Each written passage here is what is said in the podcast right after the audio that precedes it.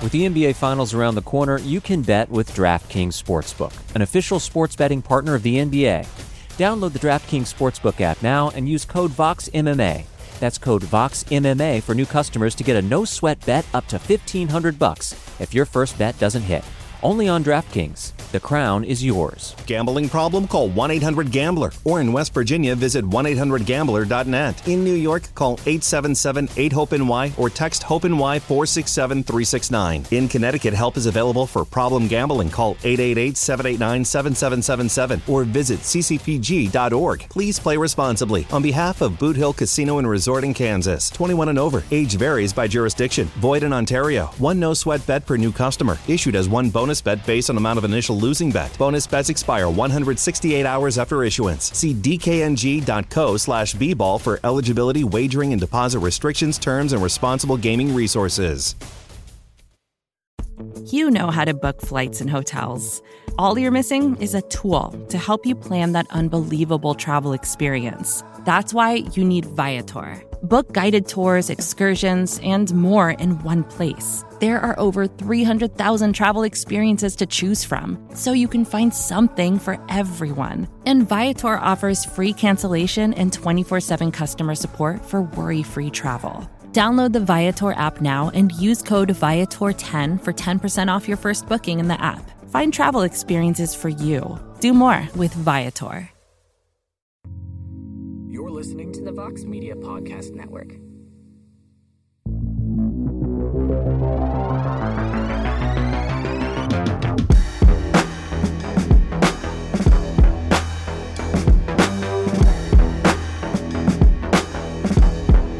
Well, hello there, everybody, and welcome to a brand new edition of We Got Next. I am Mike Heck, a little under the weather, but uh, we're battling through. So thanks for having us on wherever you find your favorite podcasts on the MMA Fighting Podcasting Network. And man, we have quite the show this week. Again, four interviews on the program. We got a nice mix of personalities and characters. We got some up and comers, which is what the show is all about. We got some wily veterans who actually fit the mold of We Got Next pretty well. And you'll see why when we run down the lineup. But some really interesting and fascinating conversations this week. They, they really are. I actually wasn't even sure how to put these chats in order. But we'll go ahead and, and do it now. But before we run down the lineup, cheap plug for the programming. We got the all new MMA Fighting Ranking Show. Yes, it is that time once again, the February edition of the Ranking Show. It is the great Shaheen Al-Shatti, AK Lee. They're joined by Jed Meshew and Damon Martin to answer your questions. And it is a great listen. It is fantastic stuff. So check that out. BTL back on Thursday, live show, 3 p.m. Eastern. New York Rick versus Jose Youngs. Very excited for that. And then we do have a UFC event coming up this weekend. So, normal UFC event programming, pre fight show on Friday, post fight show on Saturday night, on to the next one on Sunday, etc. So, lots of stuff to look forward to. Uh, and, we, of course, the MMA Hour and all the other programming we have too Fighter versus Writer. I mean, just so many shows. Gee Show, the Brazilian podcast, which is phenomenal, getting rave reviews, and just so much programming. So, if you haven't done so, I just tapped the mic by accident. Make sure you subscribe to the MMA Fighting podcast feed. Wherever you find your favorite podcast, leave a five star review, all that fun stuff. So let's run down the lineup and we'll get to our first chat. We're going to wrap things up with Tresean Gore, who makes his UFC debut against Brian Battle this Saturday at UFC Vegas 47. Of course, if you are AK Lee or other folks who are very big fans of The Ultimate Fighter, you know who Tresean Gore is. He did very well on The Ultimate Fighter. He was supposed to fight Brian Battle in the finale. It's not really the finale anymore, but in the middleweight final fight for the Ultimate Fighter. But we found out just days before that Tresean had an injured knee. Brian Battle went on to fight Gilbert Urbina, won the show, and now they're going to do the damn thing on Saturday. And what a road it has been for Tresean Gore. It is pretty remarkable. His story, we spoke for 40 minutes, and I could have chatted with him for another hour with all the leftover questions I had and the follow ups, but just really good stuff. So you'll hear that later on to wrap things up. Sullivan Cauley put a damper on the Big Tuna show, the Big Tuna Parade, has come to a, a, a, a slowdown, if you will. The matchmaking was a little silly at Bellator 273. It was pretty silly, if we're being honest, but Sully took advantage of a good opportunity, runs through Ben Parrish, got a first round finish via TKO, and perhaps he gets his wish. Ends up on the Bellator Paris card with his protege Ryan Bader. That's what he wants. We'll speak with Sullivan Cauley later on to talk about the win, what he wants next, and hoping for a very active year. And speaking of that Paris card and Ryan Bader, Bader will defend his heavyweight title that he successfully defended against Valentin Moldavsky on Saturday. His next fight is already booked against fellow UFC veteran Cheick Kongo. And Cheick will join us. And good Lord, was this man on fire? Absolutely on fire. The ageless Cheick Kongo, 46 years old, will turn 47 a little over a week after he fights Ryan Bader for the second time for the title.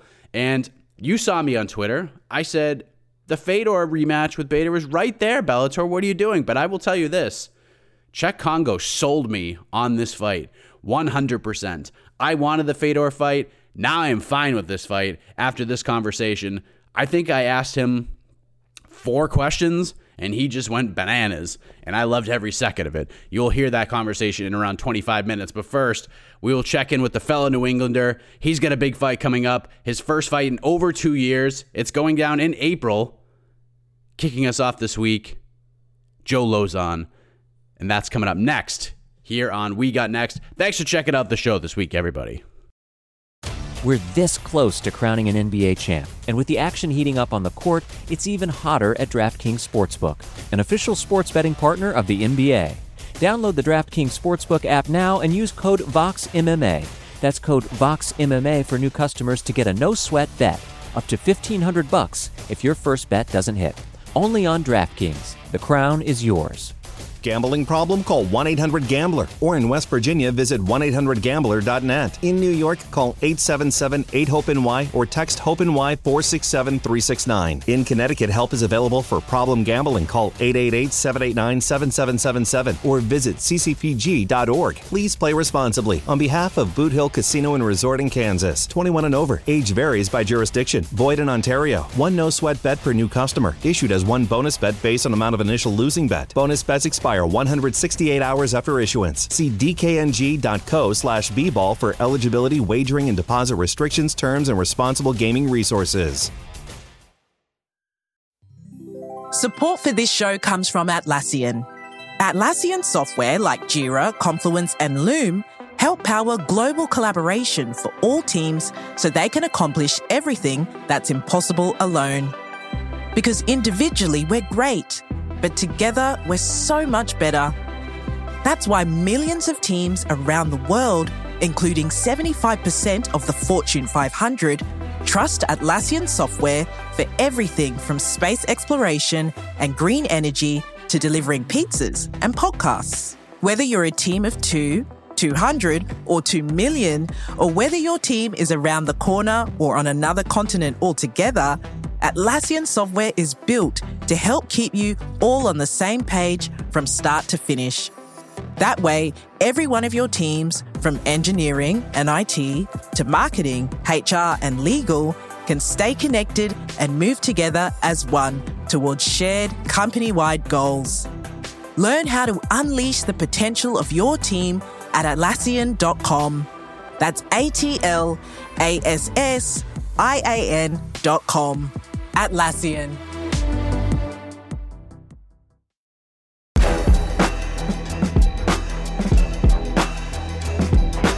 All right, let us say hello to Joe Lauzon as we confirmed on Friday night. He is set to face Donald Cerrone on April 30th. What a terrific piece of matchmaking, and always great to catch up once again with Joe Lauzon for a little New England on New England chat. Joe, how are you, sir? I'm good. I'm good. I'm ready. I'm excited. Good. Uh, first off, how is the wintry weather? Uh, a blizzard in Massachusetts, first one Pretty in quite some time. How Yeah. rough did it get in your neck of the woods? It's been pretty miserable. Um, so usually when we get uh like any kind of blizzard or winter storm, usually it's like thick, like heavy, wet snow, right? And that's like what we're, we're pretty much accustomed to, right? And that's way worse for like telephone poles coming down and wires and things like that. Um, but when you plow it it kind of stays there. This was a completely different storm. I don't, I like my entire life, I don't remember a storm like this where it's like very light and fluffy. So a plow would come by, would plow the road, and then within literally 10 or 15 minutes, the all the wind has just blown it. It's all kind of normalized it, and you can't even tell the plow's been by at all.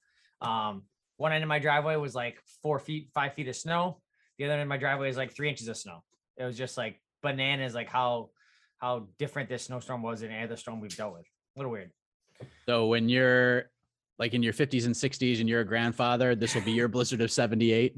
Pretty much, pretty much. I think so. I, I think that the blizzard of 78 problem was the fact that it got they got a lot of snow, but then I think it got a, a deep freeze right after the the temperatures plunged. So uh, a little bit, little bit similar, but yeah, this will be our blizzard of 78 for sure.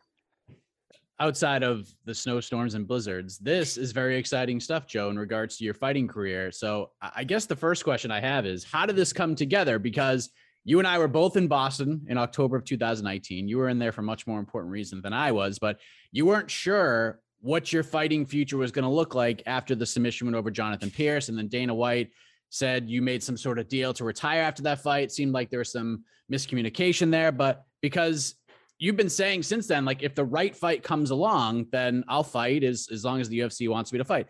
It seems as if everything has come together here. How did this all happen? Um, you know, so you said I, have had the same stance from the very beginning, right? Like I said before the fight, uh, before the last fight, if the fight went well, I would be done because that would have been two really bad fights in a row. I'd be done. You know, but if the fight went well, then I think that leaves the door open. And then Dana said in the post fight, like, oh, Lauzon, you know, Lauzon's done. That was his last one. And like, that was not the arrangement, right? That wasn't, I even sent him text messages after I sent him screenshots because I was, I was, I mostly talked to him through text. Uh, I sent him screenshots of saying, if this was my last, you know, if, if this one does not go well. So I've been in the same boat the entire time. Um, obviously, you know, shortly after that fight was when all the, the COVID stuff ramped up. And I had no business, you know, I had no interest whatsoever in trying to train for a fight that was may or may not happen. Right. It's like if we're gonna fight again, we're gonna fight under the right circumstances. I wasn't gonna go and fight, you know, when when everything was so crazy and bananas and everything else. Um, things are still a little bit crazy, but it's it's much more manageable. It's much better now. So um, this entire time I've been training. I've been I've been doing all the things I'm supposed to do. Like I've been I've been doing jiu-jitsu, I've been hitting mitts. Um, I really wasn't sparring a whole lot because I just like I, I, just don't enjoy sparring. Like I, I don't think there's a, a, reason to get hit in the head if you don't have to get hit in the head. Um, so but I've been but I've been doing everything. I've been grappling, I've been wrestling, I've been lifting, I've been doing all that stuff. So um this entire time I've been I've been training still, you know, and I've and I've kept an open mind about like, okay, if the right fight comes up, you know, um, like this time last year, Sean Shelby texted me and it was asking, you know, what I was thinking. And I'm like, I'm still I'm still not ready to fight right now. Like it's still, it's still really crazy. Um, you know, maybe like, you know, July, August, something like that. I'd, I'd be down, you know, let's, let's talk then. And I didn't hear anything for a long time. And then back in like maybe October, November, uh, I just texted, Hey Sean, like I'm still interested in fighting. Like I'm, I'm, I'm still interested in fighting. You know, like I'm not, I'm not pushing for it, but if you have the right fight for me, I would definitely do it. Um, so then like two weeks ago now, um, he came to me and you know wanted to know, hey, what do you think about fighting Cowboy Cerrone on March 5th? And I'm like, so I like, I like, I like the opponent. Like I, I think Cowboy and I have an awesome fight. You know, we're both similar in age, we're both similar in experience. Um, you know, a little bit different skill set, but um, but I, I, think it's I think the fight it's a fight that makes sense. You know, for a long time we were kind of neck and neck on the leaderboard for for bonuses and things like that. Like I think I think that's the kind of fight that makes sense. I said like I, I would fight Cowboy, but March 5th is too soon. Like if I'm gonna do this again, I'm not gonna do this on like five weeks notice. Like I wanna I wanna have a legit thing. I'm like, you know, but don't take this as me not wanting to fight. I definitely I do want to fight. Um, you know, I'm, I'm open to fighting, but um, not on five weeks notice. And he's like, well, Cowboy really wants to fight March 5th. I'm like, okay, well then I'm not your guy then. That that's totally fine. You know, like, but keep me in mind. I definitely don't take this as me not wanting to fight. I, I do want to fight. Keep me in mind. And then a couple days later, he comes back and says, okay, how about April 30th? And I'm like, much better. Let's let's do that. That that that is perfect. Um, you know, so I, I said that, you know, I have to, if I was gonna fight again, I had to like all three things. I had to like the location, I had to like the opponent, I had to like the date. Right. If we didn't have all three, we weren't gonna do it. Right. So we still don't know the location. That's what everyone keeps asking. Oh, where's it gonna be? Where's it gonna be? Like my phone is blowing up nonstop. Do you know where the fight's gonna be? I don't know. Uh, I don't. The UFC doesn't know. At least they didn't know when I talked to them last. Um, so, but it'll be somewhere in the United States, which is all I really cared about. Um, so we're good. We'll see how it goes. you obviously sent the the text to Sean in October, November. You, you like you said, you you've been you've been thinking about getting back in there. Like you weren't Yep. closing the door if the right thing Nope. came along. Had you been getting any kind of itch though? Like like just like all right, I'm ready. Like I want to fight. What, what has that been Yes. like over these last maybe the last nine ten months for you? So, you know, I, I have like, you know, all the best guys in New England come to my gym and train on Saturdays, right? So I get to train all these guys. Um, I, I have, you know, all the guys at my gym are doing great. Like they're getting ready for fights. Like I'm training with them more consistently, but but I get to train with a whole lot of guys on Saturday, right? And and I really, really enjoy the training. Like I really enjoy, like I do well, everything goes good. Um, it's it's good, you know. So and I don't I don't feel old. I don't feel like, you know, I'm, I'm you know, I, I don't feel like I'm I'm old in, in years, you know, but I, I understand I've had a lot of experience. I've had a lot of wear and tear and things like that, like a lot of injuries, and things like that. So like I need to be mindful of that and not train like I'm 22 years old. Um, but I don't feel inadequate. I don't feel slow. I don't feel like, oh, these young kids are too much for me. It's like that's not the case. I, I do great against them. So um, so yeah, I mean, I, I have the itch. I think I'm always gonna have the itch. I think even when it's definitely time for me to stop, I think I'm still gonna want to fight.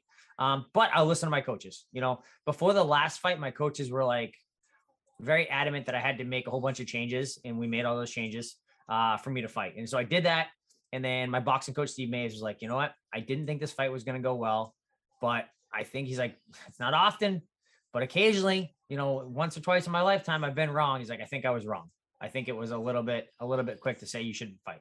So, um, so we're gonna give it, we'll give it another shot. We'll see how this goes. You know, um, you know, and again, I'm in the same exact position that I was for my last fight. Is this gonna be the last fight? Who knows? I'm not like I'm not I'm not gonna go and say, oh, this Cowboy and I, this is gonna be my last fight. That I'm all done. Like I, I, I don't think that's the case. I'm just gonna we take it fight by fight. We'll see how it goes. You know. What did Steve and the rest of your coaches say when they found out it was Cowboy?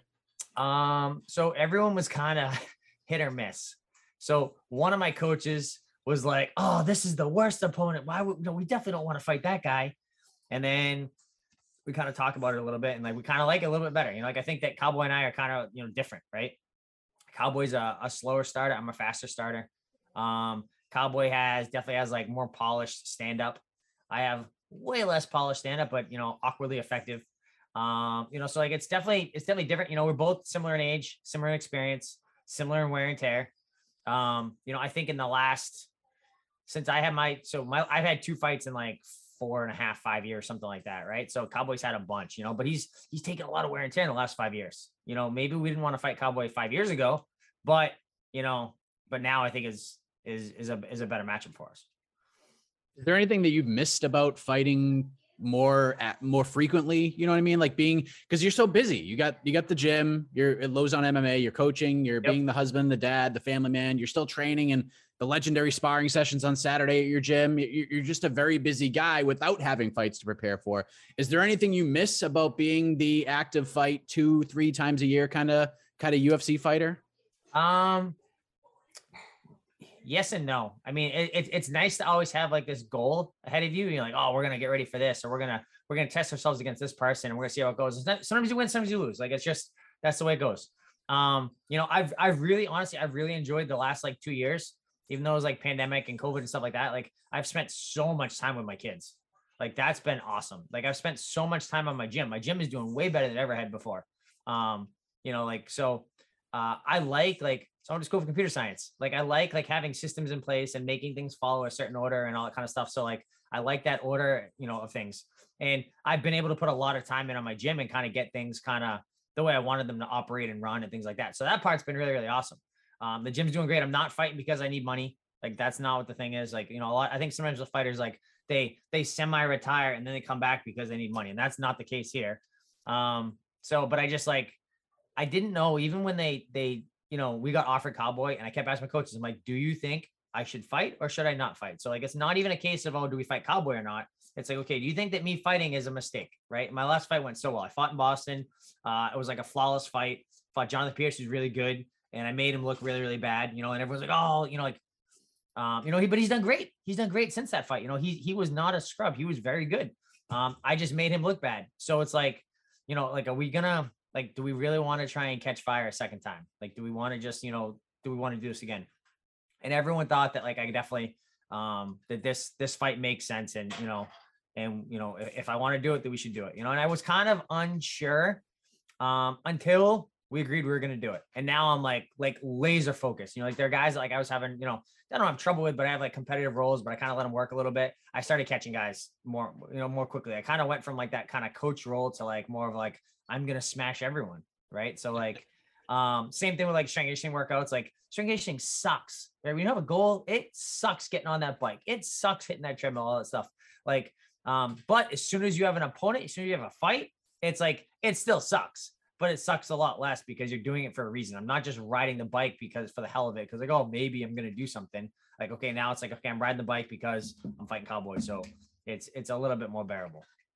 What has been cool about all of this is it's not often, unless it's like a big title fight or something, that a fight gets unanimously praised. And I feel like yep. this one has. It just seems perfect across the board. Like, have you noticed that as well? Like all positivity for this matchmaking. Yeah. No, I mean, I, I think I think everyone's excited. You know, like I have like people from my gym, like I'm so torn.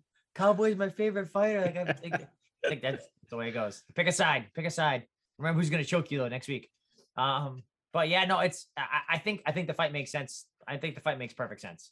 You know, um, you know, will it end up being the last fight for Cowboy and I? Maybe. You know, it, it could be. You know, um, but I'm not gonna, I'm not, oh, this is my last fight. I'm all done. Like I'm, I'm, I'm the same boat I am now as I was, you know, two years ago when I fought. Like we'll, we'll, we'll see what happens and we'll, we'll take it as it goes. Um, if it's the last fight, it's the last fight. If it's not, it's not. It, it doesn't matter. Like it's, I like, I didn't know how much I was gonna miss it until I wasn't doing it for a little bit, and then now as soon as we we were told, oh, like you're, you know, you have a matchup and all this other stuff, it's like you get all those butterflies and like, yes, let's do this again. Like, uh, so I'm excited for it. How does um your wife and the kids how do they feel about this? Wife is always super supportive. Anything i want to do she she's on board you know she obviously doesn't want me to go and get you know be a bloody mess and get kicked in the face and knocked out and all this other stuff but um but she's super supportive. She's a she's a superstar like she, katie is like she could she offer a course to all the other ufc you know wives and girlfriends on how to how to act and be good in camp and stuff like that. She's a superstar she's awesome. And my kids just yeah. they don't really understand like they do but they don't you know um my son joey's eight uh he kind of gets it but um, but he just like, I'm like, hey Joey, so I'm gonna fight. He's like, cool, good luck. does it does it doesn't really understand. Uh, maybe we'll bring him the fight. Maybe we won't. I don't even know. We'll, we'll have to see where it is. My first reaction to this fight, besides, oh my god, this is freaking awesome, is it's shocking that it hasn't happened yet. Like with the lot, yeah. the longevity of both of your careers, it's amazing that this fight has not happened, or it even was even like targeted according to like reports or anything. Had you ever been approached about fighting Donald? No, no, never. You know, so there, there's like I fought pretty much all the lightweights. You know, I, I never fought Frankie, but like all of your your marquee guys, you know, your guys have been around for a long time. Like I fought most of them, right? So, um, you know, but no, like it never, it just never presented itself. You know, like and it was surprising because like we were both, you know, for so long we were kind of both chasing the, you know, the bonuses and all that kind of stuff, and um, you know, kind of battling back and forth a little bit. Uh, but no, it just it never came up what other names it would have gotten you to say yes because everything had a lineup right location such and such yep. and that the, the, opponent had to ring true and donald obviously that seemed like a name any other names like stood, stood out to you or did you need to see it with your own eyes before you could make that determination I, I had to see it like i wasn't even i wasn't even thinking about cowboy honestly like i mean it, it, it's it's a fight that makes perfect sense at this point, but it wasn't even a fight I was thinking of. You know, like if you if I could look at the the little Excel sheet Sean Shelby has and look at like his roster, like, oh, that would be a good fight, that would be a good fight, that would be a good fight. Um, you know, I'm, I'm sure there's some on the roster, you know, uh, but I don't know. I have no idea.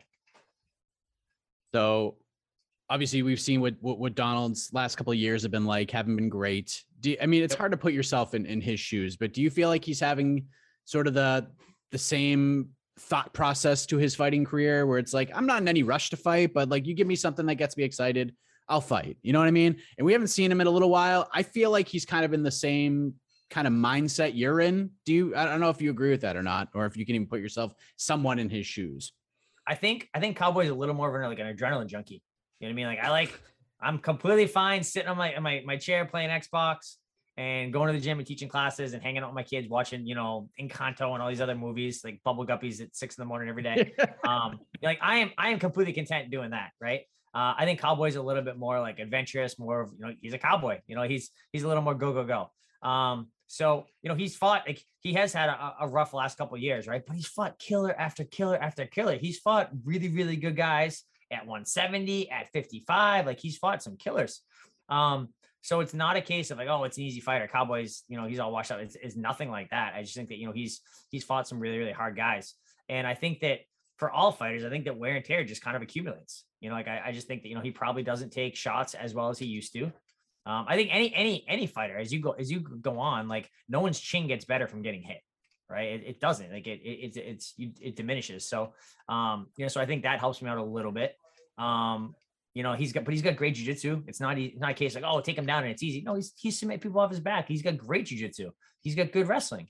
Um, he's fought everybody. There's not much I'm gonna bring that he hasn't seen. So, um, but I'm I'm excited for the opportunity. Like I think it's it's one of those things where it's like every time, you know, until it, the fight happens, you don't know how it's gonna go. You know what I mean? Is it gonna is it gonna go out there? Is is he go out there and, and punch me in the head and knock me out like Clay Guida did? Or am I gonna go out there and take him down and beat him up on the ground like like I did against Pearce, St. Pierce? Like it's just um, we never know what's gonna happen, you know. But uh, but Cowboy and I both have very, very exciting fights. Um, it won't go to a decision. I'm sure it won't go to a decision. I'm sure it'll be, you know, either I, I catch him early or he catches me late. So um, I think it's it's an entertaining fight, no matter how it goes down. I think that's I think that's pretty cool a lot has kind of changed in the UFC since you, you, last fought, and it's it's coming a lot more to the forefront this year. There's been a lot of talk about fighter pay and everything, and Francis Ngannou had a lot of things looming ahead of his title fight with Cyril Gane. Now we're seeing freaking Jake Paul of all people trying to call attention to fighter pay and doing rap disses and, and all this crazy stuff that these youngsters try to do. What have you made of, of these conversations as of late? Because it's everywhere now. Um, you know, so it's it, it's always hard. I'm always looked at as like I think anti-fighter and like pro UFC, right? Because I think the UFC does a very good job. I've never had a bad interaction with the UFC ever in regards to anything, right? Like I've always I've always had, you know, tons of respect for them. They've always been super respectful to me. Everything's always been great. Um, does everyone want to get paid more for their job? A thousand percent, right? You know, but I think that like someone could be a very good fighter, but if you're on like an undercard, even though you have a very good skill set, you're a very good fighter, right? Like you're worth what you can demand, right? And if you're a good fighter, it doesn't matter if you have a great skill set and you can beat all these other guys, right? You cannot demand this money when there's other people that will do that job for the same amount, right? So it's like, it's kind of like, like how many people are gonna tune in because you know how many people are buying you know ESPN Fight Pass or, or ESPN Plus or Fight Pass because so and so is fighting on an undercard fight, right? Not many, right? So like, they probably a couple friends are gonna fight in, they're gonna tune in, but there's not a whole lot of demand there because it, it takes time to build a name, you know? So, um, so I, I always want the fighters to make more money, but at the same time, you got to kind of keep in mind, okay, it's like the, the, the draw is generally the UFC brand, right? You know, there's been a lot of other fighters that have gone elsewhere and, you know, sometimes they say that they're making better money. Sometimes they, they say it's not been as good or hasn't been as polished and this and that. Like there's, there's always gonna be pros and cons, right? But for me, it's like, I've always had a great relationship with the UFC. They've always treated me like, you know, super. Uh, I have nothing bad to say about them. You know, I think that I can totally understand how like the UFC can be a little bit um iron fisted, you know, with when it comes to like uh negotiations and stuff like that. But like that's their job. You know, like the fighter's gonna do the same thing. He's gonna, you know, he's gonna have a, a heavy hand on things too. So it's like both sides are gonna, you know, negotiate and fight to the best of their ability uh in the ring and in contract negotiations and stuff like that and they're going to use whatever assets and, and tools they have. You know, like if you don't want to fight with the UFC, then I suggest you don't fight with the UFC. If you're not prepared to, to fight with the UFC, don't fight with the UFC. You know, um, and I think that's just kind of what it comes down to. You know what I mean? Like if I have a little two pound dog and I have a, a 90 pound pit bull, right, which is the UFC, I do, I would not encourage the two pound dog to go and get that dog bone that's you're entitled to. It's like, eh, maybe, maybe you need to understand kind of what's going on here and understand kind of the how it all is, you know. And I think a lot of fighters look, a lot of people look at me as like being like anti-fighter, and like, I'm I'm not anti-fighter. Like, of course, I want all the fighters to make more money. Like, I would love it for the UFC to do like like uh like lifelong health insurance for anyone that's had X number of fights. You know, 10 fights, 12 fights, 15 fights, whatever it's going to be. Like, it's I would love to have all that stuff, right? But like, it doesn't. If it doesn't make sense, it doesn't make sense. You know, and um, you know, so there's there's always going to be you know headlines of of fighters, you know, pushing back, whether it's Mark Hunt or whoever else, you know, pushing back on things, you know. But that's just it's the nature of it. You know, I'm I'm of the mindset I'm not going to pick a fight I don't want to get into. Right, and I think you're looking at it from a realistic point of view. You're not yes. anti-fighter. It's just no. it's it's the way life is because the yep. answer to the question is not you. Like if I ask you what you think of this, and you're like, "Oh, the UFC sucks," and Francis Ngannou is is right, and I'm supporting him, and I have his back. Like it does nothing unless you and 500 other guys join you in that discussion. Like everybody's yep. got to come together for the same thing. And you're right. When we have title fights and one guy says no, but another guy will come in for half the price and take the fight, like it's never going to work. So I'm curious. We talked about 50, 60 year old Joe Lauzon telling stories about the blizzard of 2022, your blizzard of 78. Do you think we'll ever see a day where fighters do come together to form some sort of unit, an association, something where they can collectively bargain, where they can you know, maybe get a bigger piece of the pie like you see in Major League Baseball, the NBA, et cetera. Do you ever think we will ever see that day? I don't think so. You know, like so, like Francis Ngannou is fighting the UFC, right? He's not fighting to get the undercard fighters more money. He's fighting to get himself more money, right? That's just the way it goes. Francis Ngannou is like, oh, like I have done this. I won the, the title. I have done this. I want more money for me.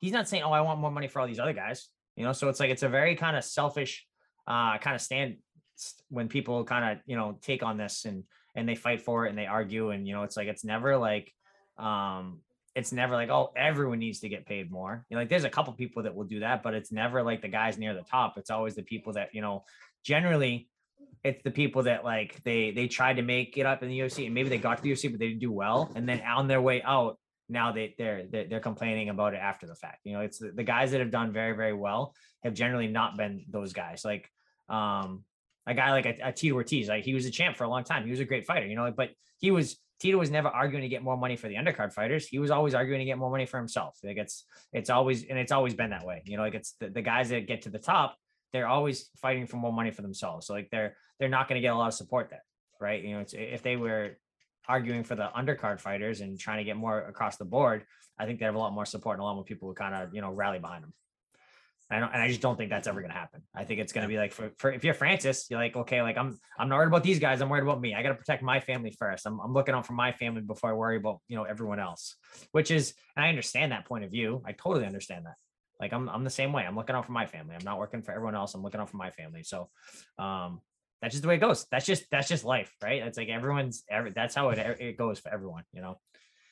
Yeah, it's a super interesting story. And now he like isn't obligated to fight at all for the UFC anymore. He could just sit out the rest of the year and go off. At least what the they case. say. I, I think. I think. Case. Yeah, I think there's going to be a, a fight after the fight, if you will. I think that there's. I think that there's a, a, a clause in every contract back to like before I my first fight in the UFC, like UFC 63, that if you were a champion, then the contract is extended for X number of time or something like that. There's some kind of clause or something like that. So I don't think that he's free and clear. I think that he, he if if he had lost and he was not the champion, then yes, I think he would be free and clear. But I think that anyone that is a a reigning champ, they they cannot walk away and go wherever they, they want, you know. And what, what will happen is if like if he starts this fight, Randy Couture said on on something. I saw the quote on on Reddit, um, was saying that you know like you know it's gonna get dragged out and legal, you know, and it's just gonna be like held up. Okay, how many years is Francis Ngannou gonna fight for? The UFC will drag this out for ten years until Francis is no longer like in a prime fighting age. Like it's how much money is he going to lose in that 10 years trying to fight for someone else. Whereas if he should just go along with the UFC and fight for the UFC and, and, and make what he can with the UFC, it's like, um, it's just, it's the nature of the contracts. And like every fighter, like they get you, um, when you, you, you sign the contracts, so like when you're like having your first fight in the UFC, Francis Ngannou wasn't Francis Ngannou but before his first fight in the UFC, like he, he won a whole bunch of fights and he did well and the UFC built him up and and now he's like this monster superstar. Um, and that's just that's just the nature of it. You know, if he didn't want to sign that contract, he wouldn't be making the money he's making now. It's just like um, people kind of I think that they get they forget about how strong the UFC brand is and how well they get it. Like they get you early, so when you don't have a lot of you know room to push back, and then as time goes on, you know, like now they have you, and that's just how it goes. And like and they built your name up. Like Francis Ngannou would not have been a huge name without the UFC. So that's that's how that goes course, we're talking superstars. There could be t- tomorrow's superstars coming out of Lauzon MMA. A lot, always a lot of up and coming talents coming out yep. of that gym. We talked about the Saturday sparring. That is a thing of legend in New England. I know yep. there's some New England regional events coming up. CES got one. Cage Titans got one. Do we have any uh any Lauzon fighters getting ready? Some prospects about to get back in there. Yep. So we got I got two fighters on Cage Titans is coming weekend. So I have Aaron Johnson, Andrew Valdina. Uh, they both have uh, tough fights, hard fights. Um, so they're both in this card. I have Connor Matthews on CES next month, which I do. I do commentary for CES. That, that that'll be good and, and a little weird. I'll be like, I'll be doing commentary on Fight Pass for for CES. Like, now Conor needs to do here is he's a post on his left hand. Um, you know, so that's that, that's always fun. It's it's kind of like it sucks a little bit not being able to. Like, honestly, I don't love it when putting my guys on CES because I'm doing commentary for them and I can't corner for them. You know, so it's kind of like it's kind of like counterintuitive a little bit. Um, you know, but so we got both those fights in. I think K is doing another show in in late March, and then Combat Zone has a show coming up, and there's just there's all kinds of shows. Like we have a great uh local scene here in New England. Absolutely. And of course, last thing, Tom Brady is uh retired. It's official now. He's his own Is words. official? I, I thought I heard about that in the gym this morning. Um, I was playing Xbox last night. One of my buddies was saying that like Tom Brady was supposed to get like a bonus of like fifteen million dollars in like three days. So it's like, oh, he's just gonna wait till he gets his bonus and he's retired then. Like that would have been the smart move. I'm sure he went to them like, hey, look, guys, you're gonna owe me 15 million in three days. How about you just give me seven right now and we call it a day and I'll retire now. So I don't know. Um, but I'm, you know, I'm I'm excited. I'm, I'm hoping he comes back and signs back as a Patriot, you know, so he can retire a Patriot. Um, you know, I, I think it's it was super cool that he went to a different team and won a Super Bowl right away. Uh, but he's he's a Patriot, you know, through and through. So like, I'm hoping that happens. We'll see what happens though. A lot of people are giving him crap because he made this like nine nine slide Instagram retirement. He didn't mention the Patriots at all. It was all Hmm. bucks, bucks, bucks, bucks, bucks. My wife, and that's it. No Patriots. Well, he's still. I mean, I'm sure he's still under contract with the Bucks. They, uh, they probably have something in their their clause and all that kind of stuff. I'm sure there's some kind of thing about not disparaging the team and you're a Buccaneer now, you're not a Patriot now, and all sort of stuff. I'm sure. I have a feeling we'll see something a little different later on. I would agree with you. Joe, you've Yeah. given me a lot of time. I appreciate it very much. Really No looking forward to April 30th. Joe Lauzon versus Donald Cerrone. What a fight that's going to be. Not sure whether it's going to be the final fight of Joe Lauzon's career, but we'll see how it goes. So I appreciate the time very much, my man. All the best to you getting ready for the fight. Sounds good. Thank you. Let us say hello to Cheick Kongo, who, as we found out on Saturday night at the conclusion of Bellator 273, he's going to challenge Ryan Bader for the Bellator heavyweight title May 6th. The rematch is happening, and it's happening in Paris, France. Some hometown flavor for the ageless Cheick Kongo. Cheick, how are you, sir? I'm doing really good. So I just uh, I'm just right now uh, leaving the the place when I used to do the strength conditioning right now. So uh, I'm heading to the gas station, fill up the vehicle quickly, and uh, get back home, get some rest, and uh, keep going for the session, training sessions after the interview session. So everything is good. You know what? I, I can't complain. You know, life is great, and also uh, it was a really good. Um, uh, I mean, uh, not a statement, but a really good surprise uh, last Saturday. So I, I was really happy for the for the news, and uh, I can make it, you know, even better, you know, in French. So get the Yeah. avenge, be avenged, and uh, perfect, and and uh, perform in a good way. So yeah. So, so you found out about this on Saturday? Yeah, so it, it, it was some. Uh, I used to get some uh, some leak, but I wasn't sure. And uh, even my manager was like, you know what, you, you we probably are gonna have like really good news. And uh, and when I find out, it was like, no way, are you kidding me? And it was uh, I said, no, that's really happening. So I was like, wow. So yeah, Very cool. Of, of course, this rematch doesn't happen for the belt unless Ryan Bader gets the job done this past Saturday. He digs Yeah. deep, gets the decision win over Valentin Moldavsky. What did you make of Bader's performance? Were you impressed with what he was able to do? No, and honestly, I was really impressed. You know, he did really good. You know, uh, it seems like uh, the last two loss he got in the light heavyweight, you know, uh, uh, impact himself to be better, to uh, make the statement uh, alive, you know, and understand that. So for sure, you know, give the best of him. And uh, you know, honestly, uh, I saw somebody, you know, really determinate, you know, determine the determinate, focus, uh, not not letting somebody else, you know, with the really good as well uh, skills uh, get the top of him, you know, and uh, he was a big baller, you know, he was a really good baller. So even even me, I, I didn't, I wasn't expecting, you know, the result because uh, to me, just the fact to see um, what Moldavsky used to do uh, on the previous fights, I was just like, wow, the guy is a beast, still a machine, you know. And uh, some of the guys he he, he faced uh, didn't get, didn't have the ability to uh, to push the limits, but it was good enough also for for Moldavsky to to put the sediment, to put the also the statement on the game, saying like, hey, okay, I'm the new guys, I'm the young blood, uh, and I'm here for the belt. And uh, and at the end, when I saw the you know the beginning of the fight, first, second round, I was just like, wow. And I was keeping like, please, uh, Bader win the fight, so I'm gonna fuck you up. And he did. So honest, honestly, I'm really happy. I'm not saying that because uh, uh, about what happened uh, on the previous fight with Bader. But uh, for sure, I, I went to avenge, you know, what he did. And no matter what people say, you know, the thing is, you know, he, he, a lot of uh, ink used to used to leak about it, and I was like, yeah, the guys, you know, didn't do good, you know, when we face each other. For sure, he, he showed the best of him on the first round, you know, but uh, didn't didn't put that much to affect me, you know, except poking me in the eye. So I was like, guys, you know, you're taking the the the, the notice about what he said, but nobody used to come to to me to to to to uh to know and hear what I feel and what I have to say. And technically, even with the with the medical check, he, he's not a punch, he's he's a he's a finger. So and uh but for the, the thing is just like because he's a he's a he's a crown guy, people didn't want to hear about me because for sure, you know, they they, they, they want to keep him as a as a champ for sure. And I understand the fact, but you know, the game is a game, you know, and uh when you have to be fair, is you have to be fair. And if I have to put everything about the the medical check to prove what he did, that's the result of of of my eyes. Of you know, the thing is, I never I never try to um to avoid the fight or use excuses about about uh, about losses other than win.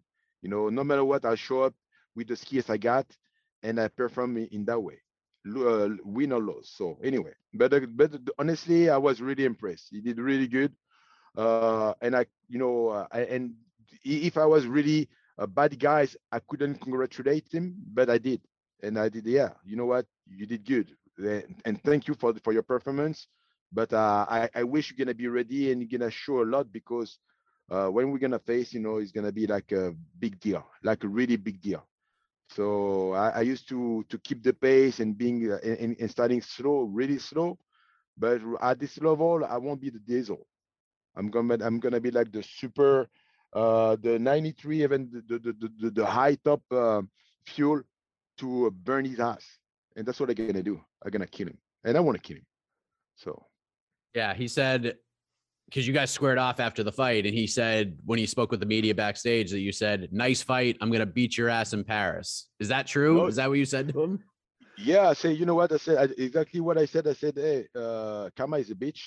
Uh, congratulate on your fight. Uh, you know, you did really good, and I was impressed. I was impressed about the fact uh, was the favorite but uh, you better be ready because I'm gonna fuck you up, and and just come and show and show and, and show up ready because I'm gonna kill you. I want to kill you and I'm gonna fucking kill you. So that's what I said. Did he say anything back to you? No, it was just like yeah, yeah, yeah. But honestly, when I show up on on the cage, and when you show me, I mean, when you see me, you know, it was so funny because he was the face of the kid when he sees somebody he used to somebody used to bully him. He was like, "Oh no, not this guy, please!" And he was just less exhausted. But at the at the point, he was still happy for his win. But you know, I I, I was the I, I, was the the tash like the the the blurry stuff on. Uh, uh, yes, the thing technically, if you have to get the the frame, I was the I was the the, the, the point the the, the the messed up point, you know, uh, uh, messing with the with the frame. And he was like, no, not this guy, please, no. Oh, and it, it seems I was just like a nightmare. I said, yeah, whatever. Call me whatever you want, but for sure I'm gonna fuck you up.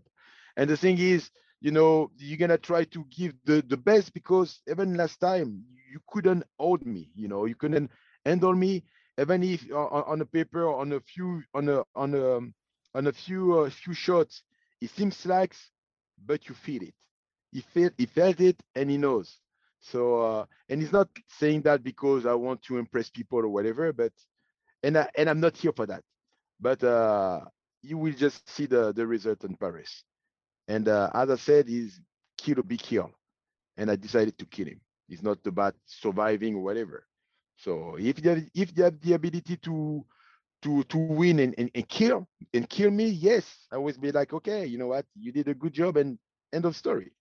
But it won't be it, it won't be that case. It won't be that case. Going back to something you said earlier, because Ryan has has talked about this quite a bit, saying that there's been a lot of smack talk about the eye poke. He denies the poke has ever happened. He said he got you in the nose, and there's videotaped evidence that he got you in the nose and not the eye.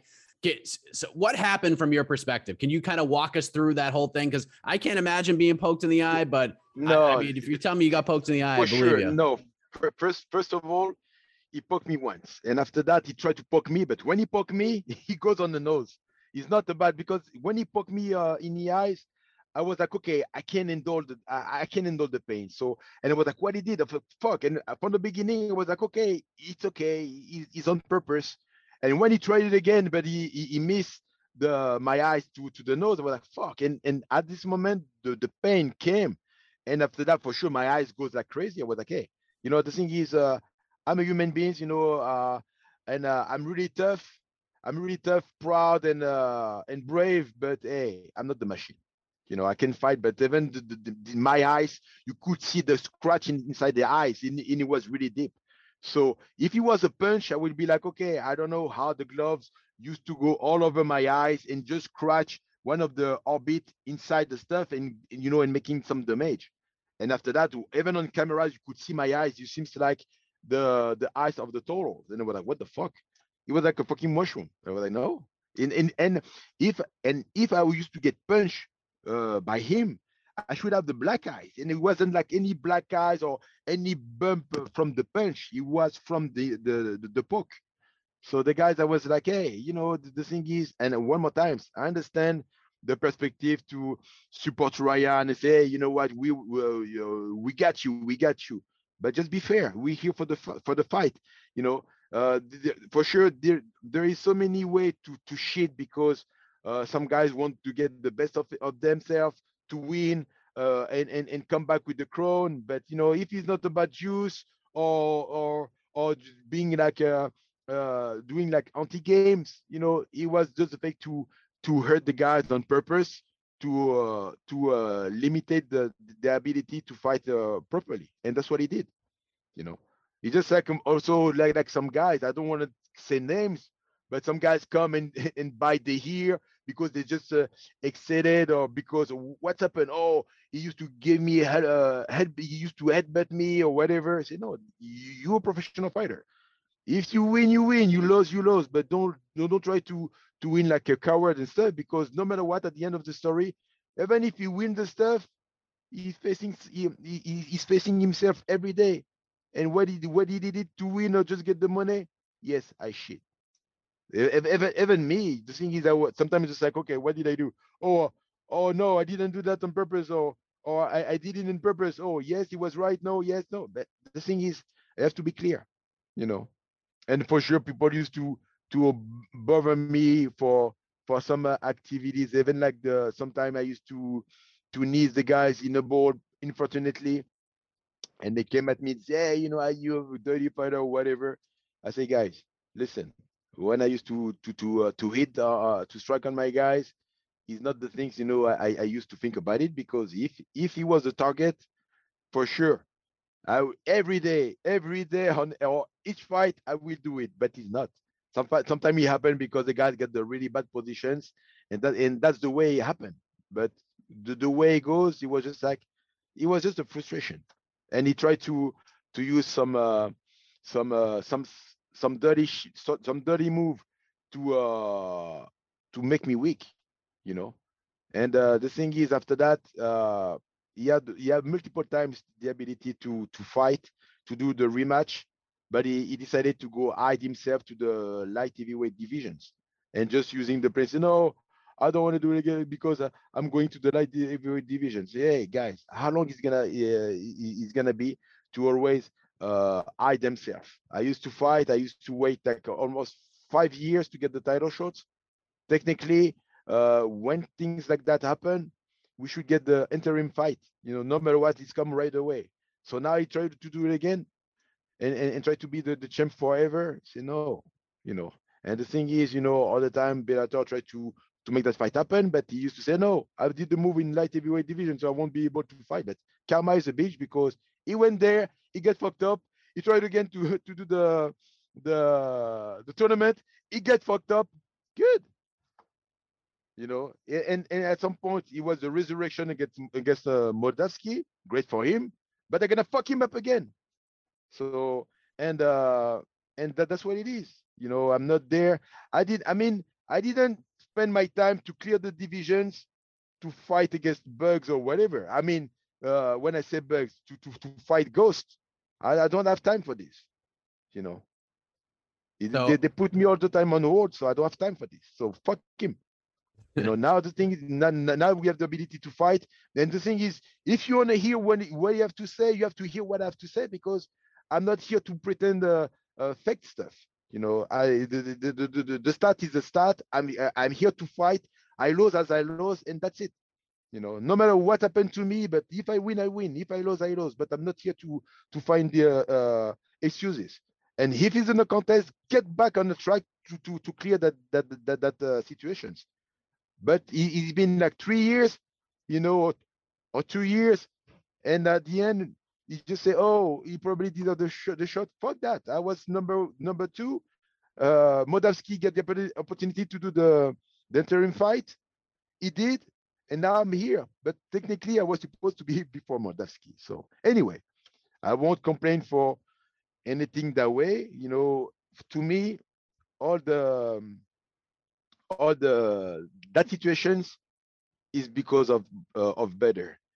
He uh he ran away, you know, as a coward. You know, even people gonna hear that. No, it's not true. It's yeah, he ran away as a coward. He always open his mouth. He always talking shit uh because he has he has his support. But even when he used to talk shit in UFC, he gets shut down right away. He start to talk shit with uh, with uh, Daniel Cormier. Daniel Cormier shut him down. He say, hey, go fuck yourself. You know, and after that, he used to be quite like a fucking kid. So, and at the time, even if he still want to be the, the man because we are here in America, trust me, it's not about the fact to be in France, but you know, as a fighter, I'm gonna fuck him up and they are gonna shut his fucking mouth because he, that that guy, you know, for sure you you have to entertain, you know, whatever, but hey, be responsible. That, that that's that's it. And technically, technically, even if he used to poke me in the nose to to uh, and and bring the fight to the non-contest, technically on the rules, is any orifice you poke, you disqualify. How about that? How about that? Is I, am not making the rules. He's writing. So. So you feel, in a way, you should be the champion right now. That should have been a disqualification. Whatever, but after that, just to avenge the situation, we, we should make the fight right away and I will and I won't be the guy to say no. Oh, maybe. Uh, no, I say yeah. Any anytime, anytime, anytime. I'm always. Uh, the thing is, for sure, um, at the moment, you know, I used to be not lazy, but quite busy with my uh, with the uh, outside of the cage. I used to be really busy, you know. So uh, I, I I didn't get the time to. Uh, I mean, I always get the time to train, but not as focused as I used to be. But I was like, okay, uh, no big deal. He's right in, you know, sign the contract and let's do it again. He never did it. He never did it. And he used to wait two, two or three years. And technically, how those things used to happen. How it can happen? Because he just ran away. He's not me. That's him. He ran away. So fuck him. You know, you are all fired up. I, am I'm, I'm I'm digging this Cheick. I'm digging this very much. So I have to ask you this because of how fired up you are. Because when this fight was announced on Saturday, it was kind of met with like a lukewarm reaction because a lot of people felt that after Fedor beats Moldavsky would have been the perfect opportunity to set up the rematch, not with you, but with Fedor because Fedor's career is winding down. Why not just do this fight? A lot of intrigue behind it. Bellator goes to this fight and said, what do you say to those folks that reacted in that manner that feel Fedor should be getting the rematch instead of you? You know, the thing is, you know, for sure, Fedor is Fedor. You know, he used to get a really good career. And technically, for sure, for the entertainment, it will be, it's great. It's great to bring back Fedor in, in there. But to me, Fedor, you know, used to to get some really on the start he used to get some bad results. So I mean, technically, with all my respect, you know, last emperor or not, hey, take the line. Take the fucking line. That's it. You know, you can be uh, happy for that, but just take the fucking line. What's going on? So you want me you want make me fight at 50 years old? Come on. You and, can and do it. Still, and still at 50 years old, beat up people. Come on. Come on. You know, the, the good thing is for my longevity, you know, it's just because I'm really clear. I'm fucking clear. Thanks God, thanks my parents, I'm fucking clear. You know, I never been uh, around fucking drugs or whatever.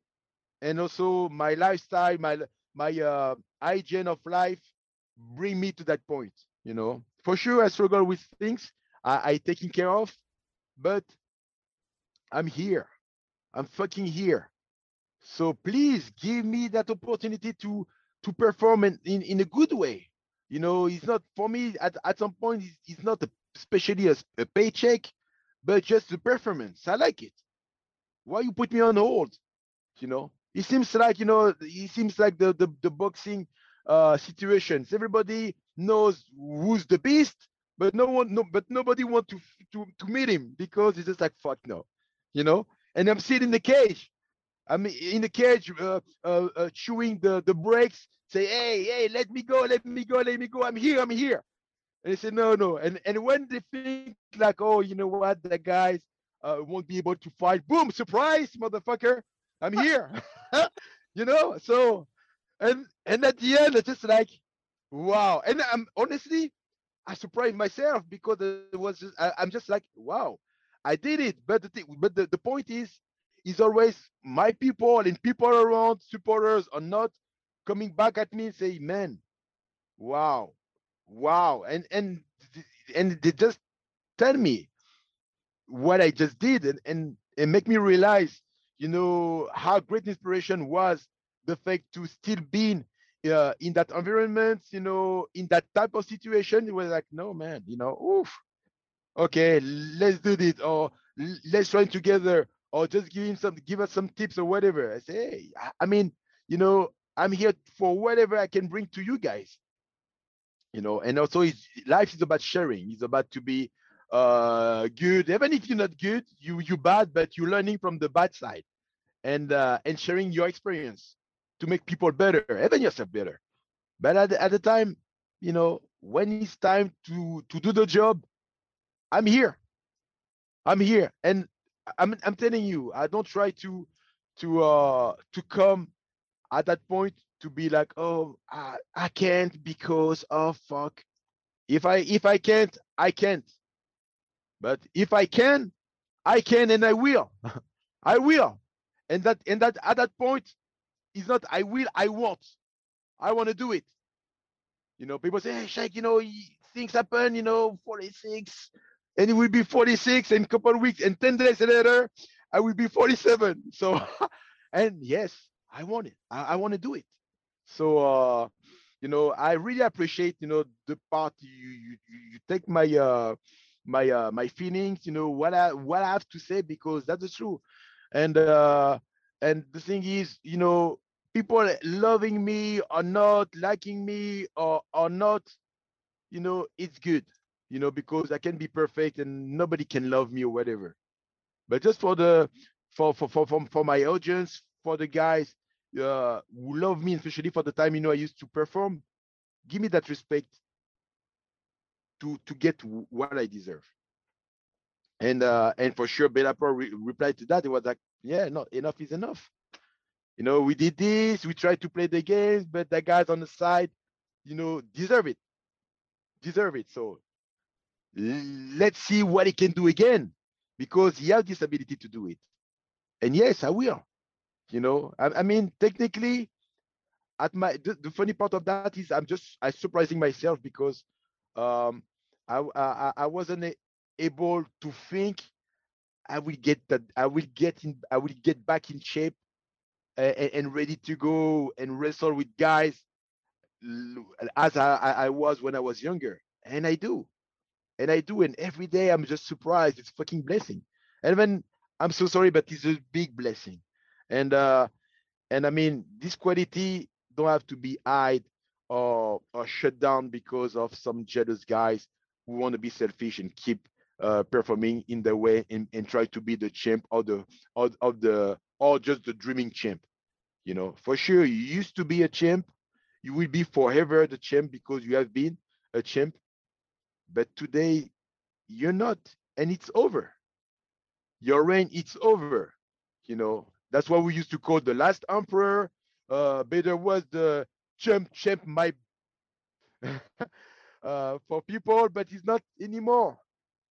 He, he, he made he made history, but right now that's my that's my legacy and that's my story.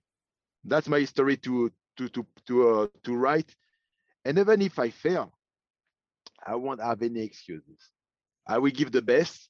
You know, I will try my best, and I want to give the best. You know, that's what I want to do. I want to give the best. I want that people see I did it. I try, you know. And I, I, I fucked up, I fucked up. But today, I'm not. I'm not. So uh and for sure, you know, the thing is uh at that level, sometimes you make mistake you made mistake just like I did as, as well with Kharitonov. You know, I, I played the game with Kharitonov. I didn't want to be engaged during the first fight because I wanted to get something really clean, exchanges uh, with striking. But at the end, I was like, fuck, if I keep going that way, you know, I'm gonna be messed up. I'm gonna end. I'm gonna end the fight with the broken nose, or I don't know, with some Crazy con- confusion. Yeah, and at the end, I was like, no. The thing is, fuck it. You want to fight? Let's fight. and, and and and that that's that's why I, I turned. I just turned because I was like, hey, I'm not young anymore. Fuck it. You know. Amazing if stuff, you have to, Cheick. You you have to brawl. You have to wrestle. We're gonna wrestle. And I'm, and people for sure never saw me wrestle because it's way easier to beat up people, and it's clear. It's not like about oh he they just wrestle. We put the de- decision on on the on the judge. For sure, it, the thing is, when you have this ability to do it, you do if you can uh, avoid that situation and just handle clearly the fight because the guys just go uh, in and out with the exchanges, I say, okay, I, I gonna do the um I gonna do some takedown I try to get some position to to make it clear because but at the time it's just the part of the game. If I, if you have to do some jiu-jitsu move or whatever, the same. You win by submission or whatever, okay. But no matter what in the fight, you have to be smart. You know, uh, I I passed the the ages, and uh and during the, all my career, I, I I the thing is, I have to be clever. You know, I, I, the thing is, getting a black eyes, b- uh, bump lips, and stuff. I don't care. You know, for sure, at some point it will be like, oh, look, I'm I'm messed up. But the first point of this is, you know, that people have to remember. I'm a African guy, so unfortunately, when you see African guys with the messed up faces, most of the time, because unfortunately I'm not Caucasian, I scare people. Even nice and, and really good man I am inside, in and out of the of the cage, you know, I scare people. So first of all, the, my first idea is uh, saving my integrity, because those things are the stigmas. When I get out of the cage, I'm gonna carry for the rest of my life you know so just try to be to be to be uh, proper and that's what i do you know and of and, and the second point is i'm not young anymore you know go for hard you and me boom boom boom boom. No eh, at the time it's like hey i still have a neuro i have a brain you know? I'm working outside of, of the cage. I still have to be smart and i don't want to be that guys coming for some reason beat up women or you know all, all the, the the the the family issue that some fighters used to face uh, with bullshit or whatever. No, you know the thing is, I'm a I'm a respectable uh, man, you know, and uh, I I do my best to be the best of myself, and that's what I do, you know. But uh, at some point, you know, I will go for for, for the war to to give the best for sure as well as a fight, you know, and that's it. Uh, But, Cheick, we gotta move uh, on to the we appre- Yeah, we appreciate that. Cheick. Gotta let you go, man. Everybody wants to talk to you right now. They want to talk to the challenger. So I appreciate you saying everything you just had to say here. And uh, all the best to you in preparation for this fight. Can't wait to see it on May 6th against Ryan Bader. The rematch is finally going down. Thank you very much. Have a good one. You too. Take Thanks, care, guys. guys. All right, let us say hello to Sullivan Cauley, who kicked off Bellator 273, dominant stoppage win over Ben Parrish this past Saturday in Phoenix. Sully, good to see you, man. How are you? I'm good. Thanks for having me. Congrats on the win and, and to go out there and to put on that kind of performance in front of your hometown fans and you kind of set the table for Ryan Bader in the process. What did that mean to you? Because that fight could have happened in Mohegan or Thackerville, Oklahoma, but it happened right in your backyard. Yeah, I mean that was really special. Uh, I was pretty lucky. That was uh, my second time in a row fighting in Phoenix in front of the home crowd, and uh, I mean it's just compared to my first fight at Mohegan with the with no crowd, like there's just so you know so much more energy, a little bit more uh, nerves, but it's you know getting the win. It's, it's a lot more fun in front of uh, you know your friends and family and the hometown fans. It was really really cool. I have to say, I thought the matchmaking was a little strange. I thought a lot about the whole thing was strange because Ben got so much buzz from the win in his debut, and people loved him. People thought he could be a potential star for the company. Then they put him in there with you, who's a tremendous wrestler, clearly not his strong suit, no disrespect. And this is the first fight on the entire card. And that was another thing that kind of had me scratching my head about the, the, the whole thing. So, first off, what did you like? What did you make of the fan reaction that he got from that win and sort of the the star building power he gained from that? Because that just kind of comes out of nowhere, and it seemed like the flame was still burning all the way into Saturday. Yeah, I didn't. I don't think I really understood. I definitely knew. I knew who he was because of that knockout, but I didn't really understand the extent of the uh the following he had he had kind of built from that. Like that that really went viral, and uh, by the time we got there for fight week, um, like all the media guys were super pumped about him, and then like as I checked his Instagram, he's got like ten thousand followers. I was like, geez, like I, just, I don't think I fully realized like all the kind of energy he had behind him. Um, I mean, but so that was cool. I mean, as far as putting us first fight on the card, I um I had a couple people tell me they thought that was weird. Um, and and I don't know if maybe it was the it was the very first fight of 2022 for the company. Maybe they just wanted to like make sure the first fight of the year was a banger. I you know I, I don't know. I don't know why they did that. I mean, as far as the actual experience of fighting, like everybody wants to be the first fight of the night. You know, you get to show up. You know exactly when you're gonna fight. Get your warm up out of the way. Go do the damn thing, and then uh and then enjoy the rest of your night you know so that was awesome but um yeah i mean i i think i'll probably start moving up the card you know a little bit here Yeah, I mean, because it, it was a cool moment. The fans are obviously behind you, the one the ones that are there. But can you imagine if that fight and that finish happened? It was like the first fight of the main card. Like the reaction you would have gotten, like it would have been like a, a star making reaction for you. that's true yeah um yeah i don't know maybe they kind of missed out on an opportunity there um I think, I think I think it was still I think we still got a good good reception. Um, I think it was still a pretty awesome experience. But yeah, I mean, a, lot of people, a lot of the especially like Bellator media guys, reporters were coming up to me and they're like, "We are really excited about this fight," which I think is um I think is not typical of like early on the card first fight of the night fights. You know, I think so. I think that was uh, I think that was kind of unique. Yeah. Were, were you were you surprised at the actual matchmaking with this one? It just seems a little strange for a guy with so much hype, and and you know people have seen your talent, what you bring to the table. You were obviously the favorite heading into the fight. I'm sure seeing the name made you pretty happy for what the opportunity meant for you. But were you surprised that you were going to fight him? A little bit. I mean, well, for one, he was like the sixth guy that Edwards got on his development deal, and it, my first fight on the development deal. Um, as far as like, like you said, like the the like, no offense to Ben, but Ben's like skill level compared to his following was like pretty much like the best ratio you're gonna get. You know what I mean? So I was really excited for the fight for that reason. I was like, I think I'm a lot better than this guy, and everybody knows who he is now. So that was really cool.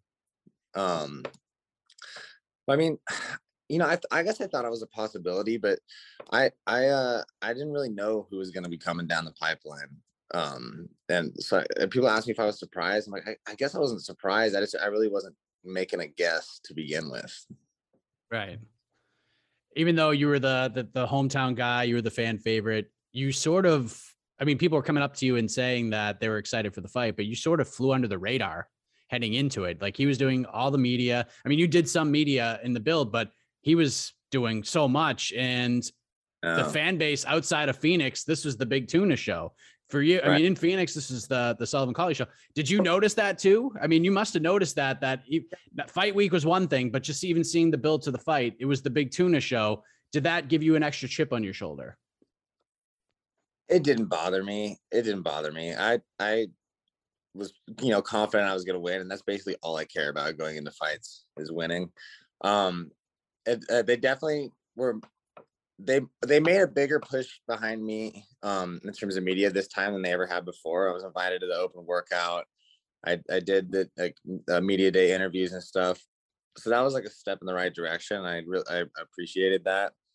Um, he definitely got a bigger push, but I mean, he got more Instagram followers than me. I mean, you know, I understand it. I understand that they had to do what they could do to get people interested. And my my idea was that like it, however people come to the fight, even if it's even if it's for the big tuna show, they're gonna see me and how I fight. And then now I'm now all those people know who I am. Next time I'm fighting, hopefully they'll want to tune in. Yeah. What did you think of? Um, I mean, the open workout must have been super cool, right? On, on the on the floor of uh, where the Phoenix Suns play basketball, the best team in the NBA right now. Like, how cool was that for you to be able to experience that? That was awesome. Um, that was honestly my first open workout. Um, I kind of like they kind of parlayed my uh workout with Bader's to sort of give me the rub, as they would say. And uh, you know, we had a good time being out there. And um, I, uh, my coach and I, and Danny Brandt, uh, are just like really, really tight on the pads. We do a lot of pad work, and I just have like some of the fastest hands, some of the crispest combos you're gonna see out of a 205 pounder. So I think I put on a little bit of a show for the uh for the reporters there. I got some compliments from those guys. So I think that was cool. And hopefully that'll kind of get back to the Bellator higher ups and hopefully they can see me as a guy that they can uh, you know, start really promoting. Obviously, yeah. I mean, Jose Youngs uh, one of our guys who was out there said that you were melting the pads. That was something that was even in our Slack channel. They were talking about how how good your your your striking was in, in that workout, how you were just smashing the pads. The sound was something that that stood out. But in terms of the actual fight itself, you come out, you get the early takedown, and that was pretty much it, man. Constant pressure on top. The the Bader esque wrist control. You're just raining down shots, and it just kept going and going until Mike Beltran had seen enough just before the round was going to end. Did you think it would be that quick and that dominant when you drew it up in your head? I thought it might be, but I I you know, I don't I don't like to go into a fight assuming that it's gonna be like it's gonna be all gravy and I'm gonna be completely dominant. Cause then if you're not, you you know, you don't want to be surprised. So, you know, I know Tuna's a gamer and I was definitely ready for I was kind of ready for anything. But um I was definitely planning on wrestling at some point. I wasn't any in, in any rush to do it. I was planning on touching him first, but um I mean, he just he threw a kick that I caught early on, and I was like, you know, not willing to let that opportunity pass, and then tripped him, took him down, and then once I was on top, I felt really, really strong and in control the whole time. A lot of people on social media thought that maybe the stoppage was a little early. They thought, you know, maybe maybe let him see if he can get get to the bell. And I get it. It's the the the tuna thing. He's the everyman. You know, maybe it's just the rub that he got before that. I personally didn't have an issue with it. Over and over again, you're landing those shots. You could see Mike Beltran issued the warning. He didn't defend intelligently, and the fight was stopped. But your response to people who thought that the stoppage might have been a little too soon. Um, that was a lot of punches in a row in the same position. Like you said, the ref warned him, and he he wasn't able to get out. I mean, if they if they would if they would have allowed him to keep going, um, I was gonna, I think, just land a lot more punishment on him. You know, maybe like you know he makes it to the end of the round, and then Ben has the opportunity to try to land a big shot in the beginning of the second round or something before I can get him down. But Um, he carried my weight for that entire five minute round and absorbed like I don't know, a hundred punches or something. Like I'm sure that took a lot out of them. Um, that probably would have, you know, done some more damage to him. Might not have been good for his health if, if they had allowed the fight to keep going. I mean, Ben's tough, and he was he was kind of still trying to fight out at the end. He kind of moved around a little bit right before Beltran pushed me off, but I mean, I didn't count there, but he he took 20 or 30 unanswered unanswered punches before the stoppage. So I think most people would probably tell you that that was a fair stoppage. I agree. You get a huge win. You're now 3 and 0. You have yet to see a second round in your in your Bellator career. The good news about ending all these fights in the first round is that if you want to, you can turn around relatively quickly and just get back there whenever the hell you want to. So, is there have you even thought about that at this point? I know you kind of want to savor the flavor a little bit, but have you thought about when you might want to get back in there because only fighting for 4 minutes and 35 seconds uh, seems like a good way to to bounce back pretty quickly. Yeah, um Bader's fighting May 6th in Paris against Kongo, and I want to get on that card. There you go. Yeah, I've gonna you know talk to talk to the company and i already talked to my manager. We're gonna they've been they seem to like me to they seem to like putting me on uh, cars that bader's on. Uh, paris is a long way away but hopefully they're excited enough about me to you know pay for a transatlantic flight and uh and i can get on that card and make a little trip out of it. What, what did you think of that matchmaking, by the way? I know there's like a little bit of unfinished business there, but everyone wanted to see the Bader Fedor title fight. If Fedor's got one more fight, let's just let's just throw him Bader for the title. Why not? It's right there for you. And then they went with the Kongo fight. And yes, there's a story there and all that, but it seemed like it let a lot of people down, at least that I saw on social media. But what do you think about it? I mean, I'm sure you don't care. Bader's fighting and defending his title. He gets, he gets to go to Paris. It's a very big deal. But is a part of you hoping that as a fan, maybe they'd go the Bader Fedor rematch route for the title? I think that I think that would be cool. I I mean, at the same time, like Bader can't beat Fedor any better than he did the first time. You know what I mean? So that you know, like eh, like I think I think it would be cool. People would like it for for them to do another one. I think they still might, but like first round knockout, like I think Bader's pretty happy with the way that went. Um, he's definitely not happy with the way the last Kongo fight ended, obviously the thing is, like, I think Kongo kind of quit in that fight and faked an eye poke, and uh, he's been really vocal, talking a lot of trash to Bader since then. I'm like, that's that's kind of crazy considering how the last fight went. um, I think uh, I think Bader's just like gonna kind of wrestle him into the ground. I think most people would probably agree with that. Um, but I think uh, I think Bader's gonna toast Kongo, and then and then maybe we can do uh, maybe we can do Fedor's uh, send off. That see now you're thinking. See that's the answer that most people need to hear right there. Is that it's not that we could do both, right? We can have our cake and eat it too. If you want the Kongo fight, you can have it, and then like four months, five months down the down the line, if he's ready to bounce back, he could go to Russia and fight Fedor in his final fight. Like yeah. that, what a story that would be. I do think it's really cool how they're uh, keeping Bader busy right now. I mean, even if you ask him, he'll tell you he doesn't know exactly how much longer he has left, but it's not it's not gonna be forever. He's not gonna be fighting when he's 45.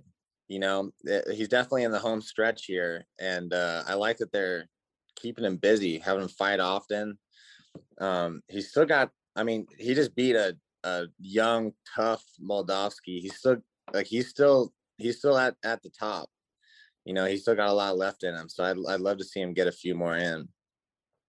I was so happy with the judges eh, from a as a from a fan and a media perspective because there were two fights that could have gone either way, and we've seen historically that they might have gone the other way. The Benson Henderson fight, I thought Benson Henderson won. Judges got it right, and I thought Ryan in the fifth round, those elbows were the difference maker. Like a takedown is great, but if you don't do anything with it, the the elbows, the short elbows did way more damage. Like that should have won the round. And all three judges got that one right. So it was a yeah. pretty good night for the judges in Phoenix, was it not?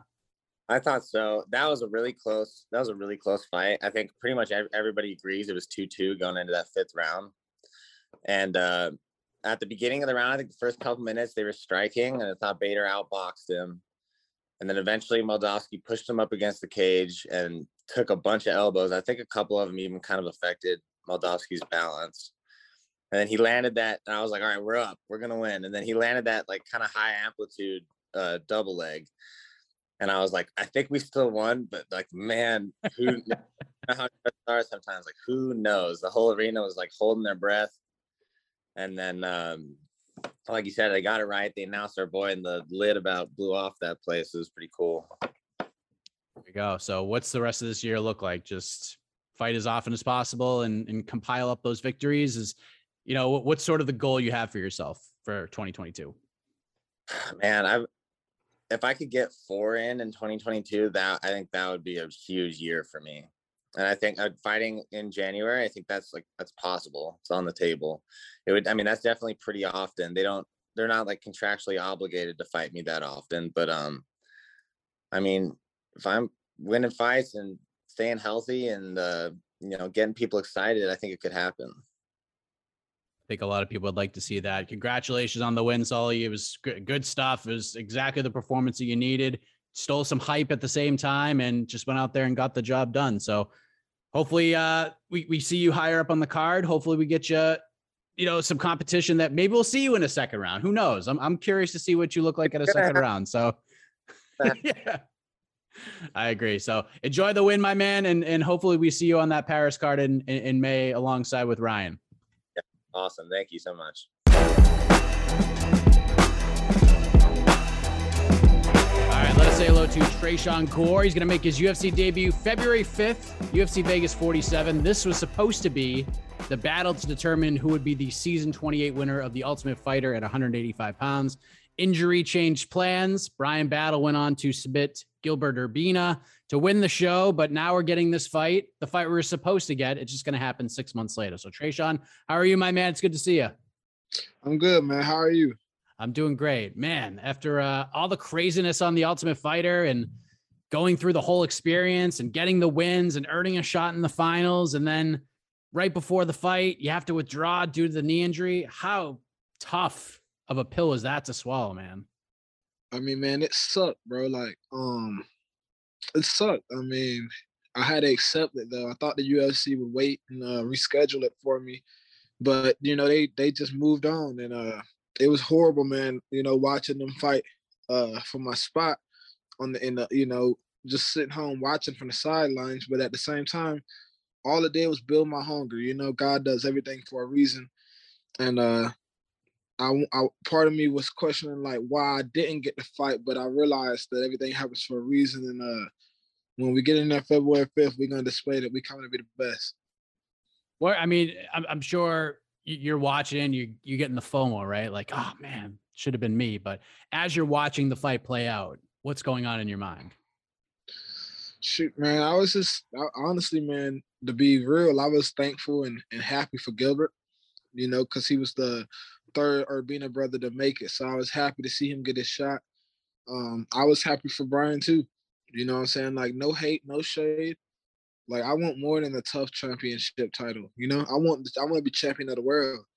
You know, like I want I want to be the best. So personally, man, like it, I, it sucks seeing it, but it's not like I wasn't happy for them guys getting a you know get their shot on the show and uh and, and fight in front of the national television live in front of everybody. So that was it was cool, man. I was happy for them boys. But now they got it. Now he got to give me what's mine. So in your mind, is this should like the the TUF championship plaque be on the line here? Like, do you feel like Gil as you were happy for them? You don't want to throw shade at Bryan and Gilbert because I mean they got their opportunity and they fought. But do you feel like is there a part of you feels like they fought for like the interim TUF title because you weren't in the fight? I mean, I can't say that because he they they both did their parts and showed up. You know, I got injured. Uh, I had to get surgery. I'm pretty sure if I still if I didn't have to get surgery, I'm pretty sure Bryan still would have showed up. He would have took a L, but he would have showed up. So I can't sit up here and say that would be very unhumble of me to say that, oh, they're not the TUF champion. Like, you know, like I'm not that type of person, you know what I mean? Uh like Figueiredo almost like like, oh, you hold my belt, all this, like that. He was just saying some really cocky things. That's not me. Um, but you know, like I, I respect the guy, man, but I'm about to he's about to take a beating. He's about to take a beating everywhere. If he wants to try to grapple, he's taking the L. If he wants to try to stand up, he's taking the L. I'm gonna be victorious in the name of Jesus. I'm here. I'm thankful to be here. And uh yeah, man, I, am not gonna call the dude no interim champ, uh, interim champ. If he wants to bring the plaque though, if he thinks that like, you know, like if he wants to do that after I take this this W, then damn right, bring it. You know what I'm saying? I would love to put it in my in my gyms. Uh, I would love to put it in my gym, man. You know, I would love to have that thing as a souvenir in the gym. It'll be a real blessing. Um, but at the same time, like the dude won, so I don't think he's gonna bring it. He, I don't think he even was is gonna put it up for grabs because he knows that he, he, he man, he knows what time it is. If he puts that thing up for grabs, my baby boy gonna be looking at it, saying, "Good job, Dad." When he get older, so uh, he he better just keep that thing, and I'm gonna get UFC gold. I'm gonna get UFC gold. I don't know when. I don't know how I'm gonna cut through the division, but I know I'm not gonna get defeated, and I know that I'm gonna be champion. And I and I I just I've been knowing I was gonna be champion since I was a child. So I'm just ready, man. I'm ready to. It's easy to say this, but man, the Lord put these things in my in my mind and in my heart for a long time, and uh, ain't nobody stopping me from getting what, what what's on my heart and my mind. A lot, a lot to unpack with what you just said, but one thing that really st- stood out to me was that you've been sort of manifesting becoming a champion since you were a child. When when when did this dream begin for you? How old were you when you thought to yourself, you know what? When I grow up, I'm going to be not just a UFC fighter, not just a professional athlete. I'm going to be a UFC champion. And I was like eight or nine. You know, I believe God chose me for this path. I believe uh I know everybody every every time I get interviewed, you hear God, God, God, but get used to it, you know. Um, I got passion for my Lord and Savior for a reason. And uh, honestly, man, I can't really explain the feeling. I just remember watching WEC and watching UFC and I would get butterflies, and the hair on my neck would stand up. And I never trained in a day, a day in my life, but if you ask my mother or my grandmother, I would just be around the house shadow boxing, and I, I, I didn't know what I was doing. I was just throwing punches in the air as hard as I could, because I knew I was like, bro, I don't even know why. Honestly, I, I, I know I just asked my mom for a weight set and a uh, in a in a heavy set in a heavy bag when I was like 11 or 12, and she bought it for me, and I would be out there punching it every day my hands were black with callus right when I was going into high school. Like they were black from hitting it every day without gloves. And uh I was begging her to put me in karate and all that in martial arts, but my mother had an addiction, so she had other things going on. And uh I still ended up finding the path. I did a little bit of time in juvie because I was I didn't have much control of myself. You know, I was watching a, a mother that was an addict and a father that was in prison and never in my life, never heard my dad. That's a whole nother story though. You know, like I, I just they didn't force this on me. My uncles didn't force me to fight, none of them. If anything, they doubted me. They told me I wouldn't make it. And uh truth be told, I will make it. I will do everything I'm telling you to do. I'm, I'm gonna do, plus ten times more. Not cause not cause I'm just some big brolic guy, but because the God that, that is within me, I will be successful. You know? So honestly, bro, it's a crazy, it's a it's a long story. That's why I'm still going on about it. I don't know why the hell I want to be the best in the world, but I've been wanting to be the greatest for a long time. And I found out the Gracie Jiu Jitsu gym when I was 17, and I've been in there ever since. That's amazing. So eight, nine years old, you're watching MMA on television, WEC. I mean, the glory days, right? The, the the lighter weight classes, some of the greatest fights of all time. WEC. That's for, for some of the newer fans. They they don't even know what WEC is. And then you get the UFC, and the sport just continues to grow and grow and grow. And I feel like the the path you had to take. I mean, you can't take this for granted at all, right? You getting on the at three and zero, oh, getting on the Ultimate Fighter. That's insane. Thinking about where this all began, right? It is. It's insane, man. Um, but I but I'm I'm not shocked because I knew I would get here. I've been to if if people the people that follow me and that's been following me for a while know I've been saying I'm gonna be champion and know I've been saying I'm gonna be in the UFC. I would say it like I would even in 2019 I would put world champ 2019 because like that's been my goal. Like I would hashtag world champ 2019. Um, I always hashtag Jesus is the greatest. I always like hashtag that don't don't be shocked when I get there. Like I've been, I've been speaking like this. This isn't new for. I'm not just trying to say stuff for the cameras, and Bryan knows that too. Like he's been following me too. He's been, he's been seeing how I think and how I move too. And a lot of the things he's saying, he's piggybacking off my confidence.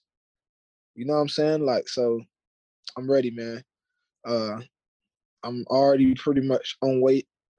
Um I'm exhausted right now. I've been busting my ass. Like I've been busting my ass. Three days in a row, strength and conditioning. Um, damn near for a month. And everybody's been telling me, Trey, go your ass home, rest, rest. Coach is kicking me out the gym, but I wouldn't have it no other way. And I am learning how to rest better too. And come fight night, I'm gonna be sharp. I'm gonna be precise, accurate, faster than all them boys. Um, I'm gonna show them I'm the best. I'm gonna show them I'm the best. I'm gonna show them I'm the greatest. I know I got things to work on. I may not be a perfect fighter, but I'm gonna come better than what I came with Gilbert. I'm gonna come more with more pressure. I'm gonna come, um, and I'm gonna be more precise. And uh, you're just gonna see. Can I ask? Because you were talking about your family and everything. Do you have a relationship with any with with with any of your parents or your uncles, the ones that say that they're that you're never gonna make it? Like, do, do you have a close relationship with any family members right now? Um, me and my mom, like we talk and I love her, but it's not the same as it was when she was sober. I mean, I got to see her sober until I was 10 and then crack cocaine came around and uh you know, I I uh, watched her deteriorate from the person that I knew and raised me, and uh, you know, she's been in and out of the hospital, and it just sucks to see a person that you love slowly die. And every time you bring up that you need to get help, she gets mad at me. But uh, uh I hate I hate crying like a little pussy, man. But but I'm freaking good, man. I just uh honestly, like when I become champion, I'm I'm putting my mom in Santa Monica, the best rehab facility in the world, and uh, with my uncles, they uh, you know, I remember when one of them telling me, "You need to go get a job. This fighting ain't gonna pan out. Them white boys gonna beat your ass." Like you know, like I come from the hood, like so that's how they kind of talk. You know, they think MMA is just a white boy sport, and at the time it was, you know. And and I was like, man, like like, but I'm gonna be the best. And they were just like, you need to go get you a job for the city and all this, and wanted me to just settle down. But I did the opposite. I came here by myself with nine hundred dollars on a Greyhound bus to train for my one of my amateur fights, and I won that fight in the first round. And then I ended up coming back with my wife with six hundred dollars in my pocket, and we lived in a in extended stay hotels, and we lived in places that were other people would have quit and went back. You know, we we we we slept in our car. I remember waking up in Walmart parking lot, car full of fog, um, windows fogged up from our breath, and and just seeing ourselves breathing. Like we had a couple bucks to go get a couple blankets, and we had like maybe two or three blankets covered up, but still freezing in 25 degree weather. And I told my wife to go ahead and leave and go back, but she wouldn't leave me. I told her, let me just stay in, just leave me in this parking lot and I'm gonna make something with it. And uh I meant it. If I had to sleep in that on that concrete, you know, I know my dreams were gonna come true. That's how much I believe. So I have a little bit of relationships with them now. Now I made to the UFC, they my biggest fan. say because like De- Derrick Lewis t- even talked about this after his last fight. He was talking about the pressures of fighting in Houston. He even said like he had family members reaching out to him saying, basically talking trash about him, saying he was going to lose. And after he lost, like they they they hit him up and were like giving a bunch of crap about losing. So especially as a professional athlete, like these things are going to happen. And then when he wins, he was talking about how he's got new cousins and new uncles, people he never knew in his whole life. Crabs in a barrel, man you know, crabs in a barrel mentality. Like us as brothers, like, and I mean brothers by black skin, sometimes you know, when we leave the hood to better ourselves, sometimes you got people that don't like that. They they want to hate. They want to say bad things about us. They want us to fail because we're doing things that they can't do. All of Derrick Lewis cousins that said all that shit about him could not do what he's doing. They could not go in there and be have the number one, uh, the most knockouts in heavyweight history. So they could talk all the shit they want, but ultimately they couldn't do what Derrick's doing, and uh, that's why they hate. And I'm pretty sure they reached out to Derrick for money, and Derrick said, "Nah." You know, like like me, I'm learning to say no. Like with my little bit first little bit of money, bro, I gave I gave out dog, dog I thought I was dang on Oprah. You get one. You get you get but you can't do that. You have to save and you have to be smart. Put away for real estate, put away for rainy days. You know, mm. Brian Ortega told me best. He was like, man, you got to have a safety net nest for your family. You got to you got to have at least 25, 30, 40k put away just for them. But I didn't I didn't know none of that, man. I just splurged a little bit. Yeah, I feel like guys like Brian, like uh, James Krause, I, I feel like we're starting to see that because I mean you you watched it early on, WEC, UFC back you know 18 19 years ago when the sport was just starting to take off people just thought fighters were a bunch of idiots just like a bunch of bouncers getting in the cage and punching each other in the face and now you realize do. that do, bro. for some for the casual audience but like a lot of people The who've been following the sport go ahead. The boxing world thinks that we're not nothing. They thinks that, oh, like we all fight like Tyron Woodley and all that. No, Tyron Woodley's 40. He's been on the on the decline. And told, he was never really a technician in there in the first place. Me, I'm a technician. And I'm gonna be I'm gonna be the best combat sports athlete that ever existed, not just in the UFC. But I'm gonna man, you'll see. I mean, I could talk and talk and talk and talk, but until I do it, it's just talk. But that's my goal. I want to be the best combat sports. I want to be the best fighter on the planet. Fighter, not UFC fight fighter. And I and I want to collect not just one belt, but three belts in the UFC. So that's three my goal. belts Yes. so 85 what 70 and 205 these are the three you're Yes. looking at Yes. damn man i like it i like the uh the aspirations I'm gonna do it with God on my side, man. Can I can I ask? I, I know you mentioned it and you said, you know, you know, you're gonna say God and get used to it. When did when did your spirituality really start to to to come out to you? Like when did you when did this relationship with with, with God start and really get strong for you? my great grandmother Elizabeth Bellamy, uh, God bless the dead. She ain't dead. She's still here with me in spirit. Um, my grandma Nana, she taught me everything I know about Jesus. She taught me to call on Jesus' name when I'm down. And to the people that watch this, um, if you feel any depression and anxiety and and and feel suicidal, the world would be so much. The world would not be the same without you. You are special, and if you feel pain, I would like for you to get on your knees and call out to the name of Jesus and talk to Him. Have a conversation with Him. Just because you can't see God in person doesn't mean He's not there. Um, and I pray for anybody that's going through something that's watching this. I pray that the that peace fills your mind. And uh, yeah, man, I, I picked up talking to God really when I was uh I've been saying my prayers every night since I was like seven or eight.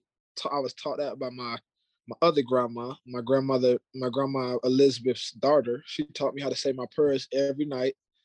To the point I was telling my my granddad that was bedridden. I was te- I was telling him to say his prayer.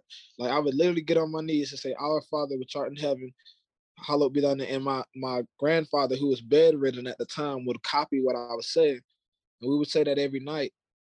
And uh, yeah, I've been saying it every night to the point now my wife says it every night with me, and this ain't nothing new, man. I've been believing in God, but I really took off with believing in God when I got out of juvie, um, when I was 17. That's when I really jumped into like believing and praying and like harder than ever. And I, and I freaking I progressed very fast in, in Brazilian Jiu Jitsu.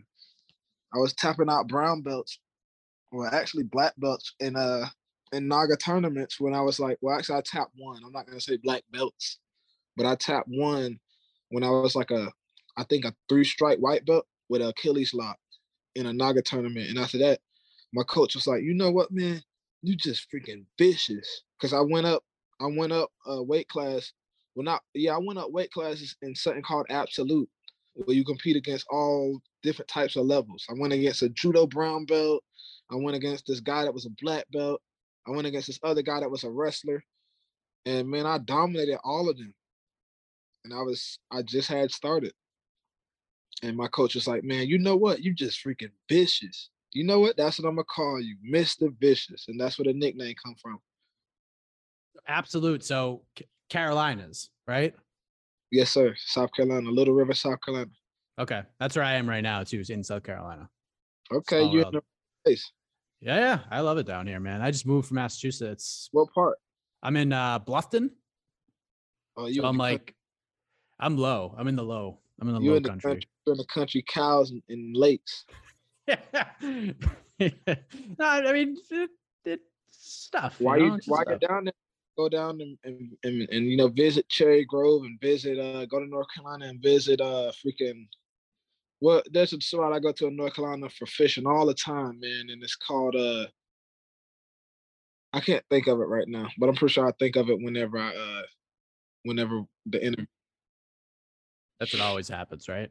Right when we need Yeah. it, we need it. We don't have it, but then we hit it up a few a, a little bit later. It's called Sunset Beach. Sunset in North Carolina. Yeah, man, it's you know the beach is there, and uh, and then you can also go to Cherry Grove. Just hit the beach up, man. It's getting warmer out. You know, you look like Dana's twin right now. You need a little bit of tan. I need a Need a little, tan. need a little sunshine, you know. Yeah, man, but you good, brother. I can see my reflection right now.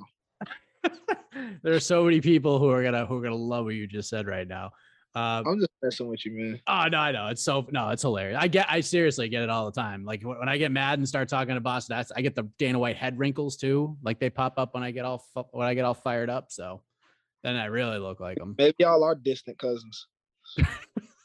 Yeah, I just gotta wait till Friday and put like twenty burger patties in between like three glazed donuts and, and dude, if he interviewed, if you interviewed him, or uh, he like people wouldn't be able to tell which one is the interviewer and which one is. You know what I mean? someday, someday. I want that. I want that one on one. I want on that one on one. Keep on praying and keep doing what you're doing. I appreciate that. So I saw um going back to the fight, you train with the Lima brothers quite often. And it, I mean, dude, I mean, that is a lot of knowledge and wisdom coming out of that room Dude. because both those guys, they have been in the grind for a long time. One's in the UFC, one's in Bellator, one was a just recently, not too long ago, a world champion in Bellator. What has that been like? Again. And, Yeah, and- what did you think of the MVP fight? I think uh like honestly, man, like I know I know Diego uh, Douglas is better than what he showed in that fight. And uh he's coming back. He's gonna put that belt around his baby boy's waist, and he will be champion again. And should he may- he may be going to the UFC to make some noise there. Don't say I don't didn't hey I didn't say I you didn't hear that from me. But as far- as Diego, man, like he's about to fight for his career uh here in in what April. I mean he beat the brakes off this guy. This guy is was undefeated and com- coming off two losses. Um and they're just looking past him, think Diego's a step over because he fought Matt Brown and lost to Matt Brown. But like even if he like was the rematch Matt Brown, we would keep, we would get that left hand back up and he would keep marching forward and get that W. Diego is the most determined person that I know. He took that L and came back in there smiling like, man, stuff happens. I'm gonna be all right. I'm gonna keep. I'm gonna stay in the UFC. That man is the most inspirational person I know, really. So how important has just being around those guys and some of the other just mindful individuals in that gym been, how important has that been for your development just to be able to lean on those guys if, if, if you need to ask a question or just just need a little something something from those guys like they've seen it all at this point Man, that thing has been so. Man, it's been so big having them in my corner. Like they, they I've said it a million times. Those boys taught me more than just being about being a fighter, but they've taught me how to be a great family man. They taught me how to put God first better. They taught me how to be humble. I remember this kid walked in the gym and asked Douglas. He was like, "Hey man, do you fight?" And Douglas was Douglas was world champion at the time. Douglas just walks by and said a little bit, and just walks by. I'm like, bro, like kid, you don't know who you just talked to, and I'm just sitting here thinking like, man, that's how I want to be. And uh, yeah, man, those guys taught me a ton, bro. Not just in fighting, but they have taught me a ton in fighting too. What you're gonna see. If Bryan, if Bryan tries to pressure and all that, man, like he's gonna run into something. If he tries to move, I'm cutting the ring off smart, swift, technically. Um, if he tries to grab me, he's gonna realize I'm a brown belt man doing this for 10 years. So I'm not really worried as far as the fight goes either. Not that you need, I mean, certainly doesn't seem like you need a lot of extra motivation heading into this fight, but this will be the first official fight for you as a dad, right? Hmm? Uh, nah, because when I left the Ultimate Fighter, my son, uh, when I left to go to the Ultimate Fighter, it was the most painful day of my life because my son was a month old and that's right. He he uh, man, that was hard. Getting on a plane, leaving and going to Vegas. I never went, came to Vegas before that. I never even left. Man, I had only been to South Carolina, North Carolina, and Georgia. That's the only three places places I had been. And then I was taking that was my first time riding a plane too. And then I get there and I get to this fancy hotel and like they t- they end up taking my phone and cut off all access from my family. It put me in a real hostile mindset. And uh that was very, very hard. Cause just like when you have a little cute, cuddly baby, you just want to be there for him and hold him and help your your wife. Like I'm not my dad. I'm not about to not be for my son. I'm. I'm it's like I want to. I want to be there for every moment, but I can't, and it sucks. But it's part of the game. Yeah, what a what a crazy time that must have been, and and just being in that house, not knowing what's happening, and like some fighters grew tremendously from that, others like use it as a chip on their shoulders, and obviously having that motivation there. But now you're home, like you you could see him, you can call him FaceTime right before the fight now. So now you have all that. You got to have this all this extra motivation. Like how much how much is being a dad now that you're off the show and and getting ready for this fight? How much has that changed you as an athlete?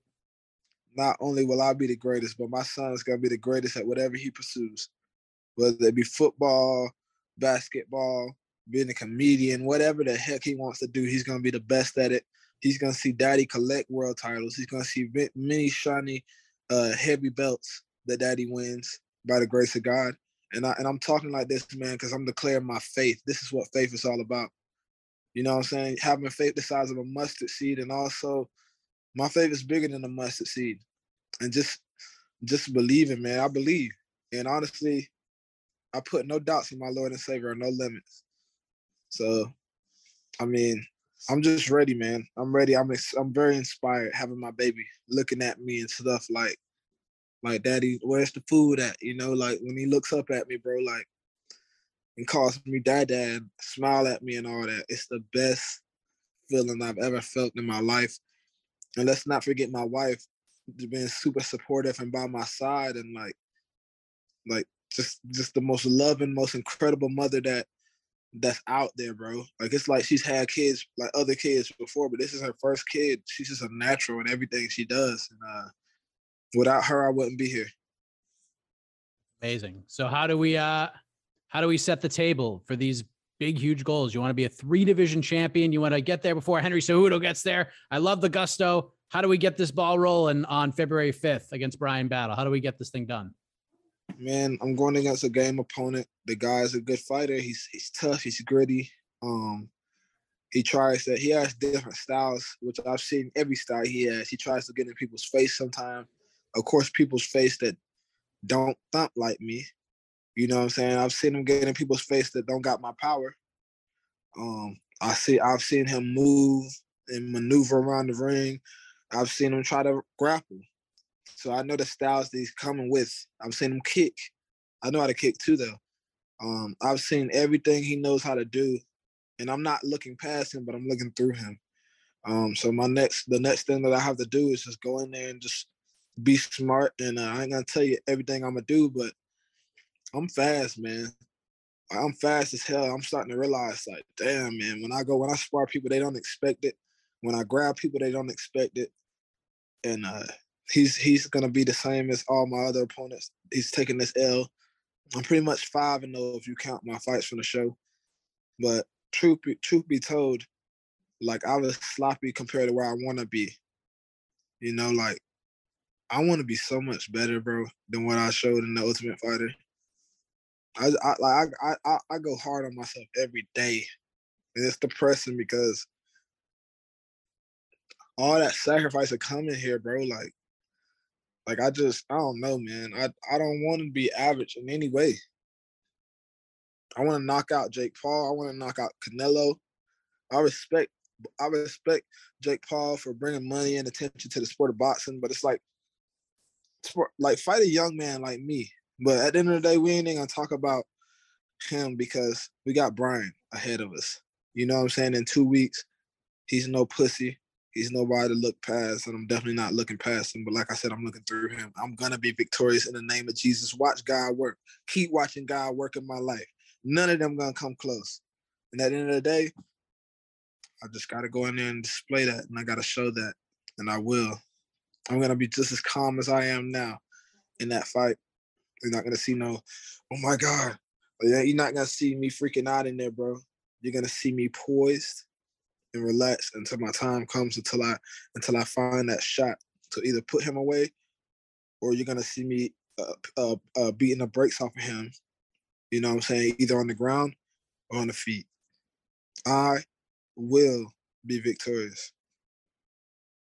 Man, I mean, if anybody knows, probably if anyone's pictured getting in that octagon, it's. I mean, you you might have pictured it more than anybody. 19, 20 years you've been thinking about this. Here we are. You're gonna get walk into that octagon for the very first time in, a, less than a, in a little over a week's time as we talk right now. Can I just ask you one thing about Jake Paul? Nothing about boxing or fighting or anything, but this is the third time I'm getting in the Apex uh, uh, uh, octagon. That's true. But now you got people. Now you got 100, 100 plus people. You'll have a crowd cheering for you and stuff. Be a, a little bit of a different experience. Let's go. Uh, I, I can I just ask what your thoughts about Jake Paul, not as a fighter or a boxer or anything like that, but the guy who's standing up essentially for mixed martial arts. He's trying to get you guys paid. He he says he believes in it. This is something he wants to do. He uh, just surfaced that he put a whole bunch of money into the Endeavor stock because he wants to be able to change fighter pay within. He wants to make sure you guys are getting paid. Do you believe him? Do you like? Do you think he's trying to do this for you guys, or do you think he's trying to get attention on himself? I mean, it's both the guy wants attention for himself, but at the same time, he's damn right. I mean, it's a damn like, like man, I like Dana. He's a good guy.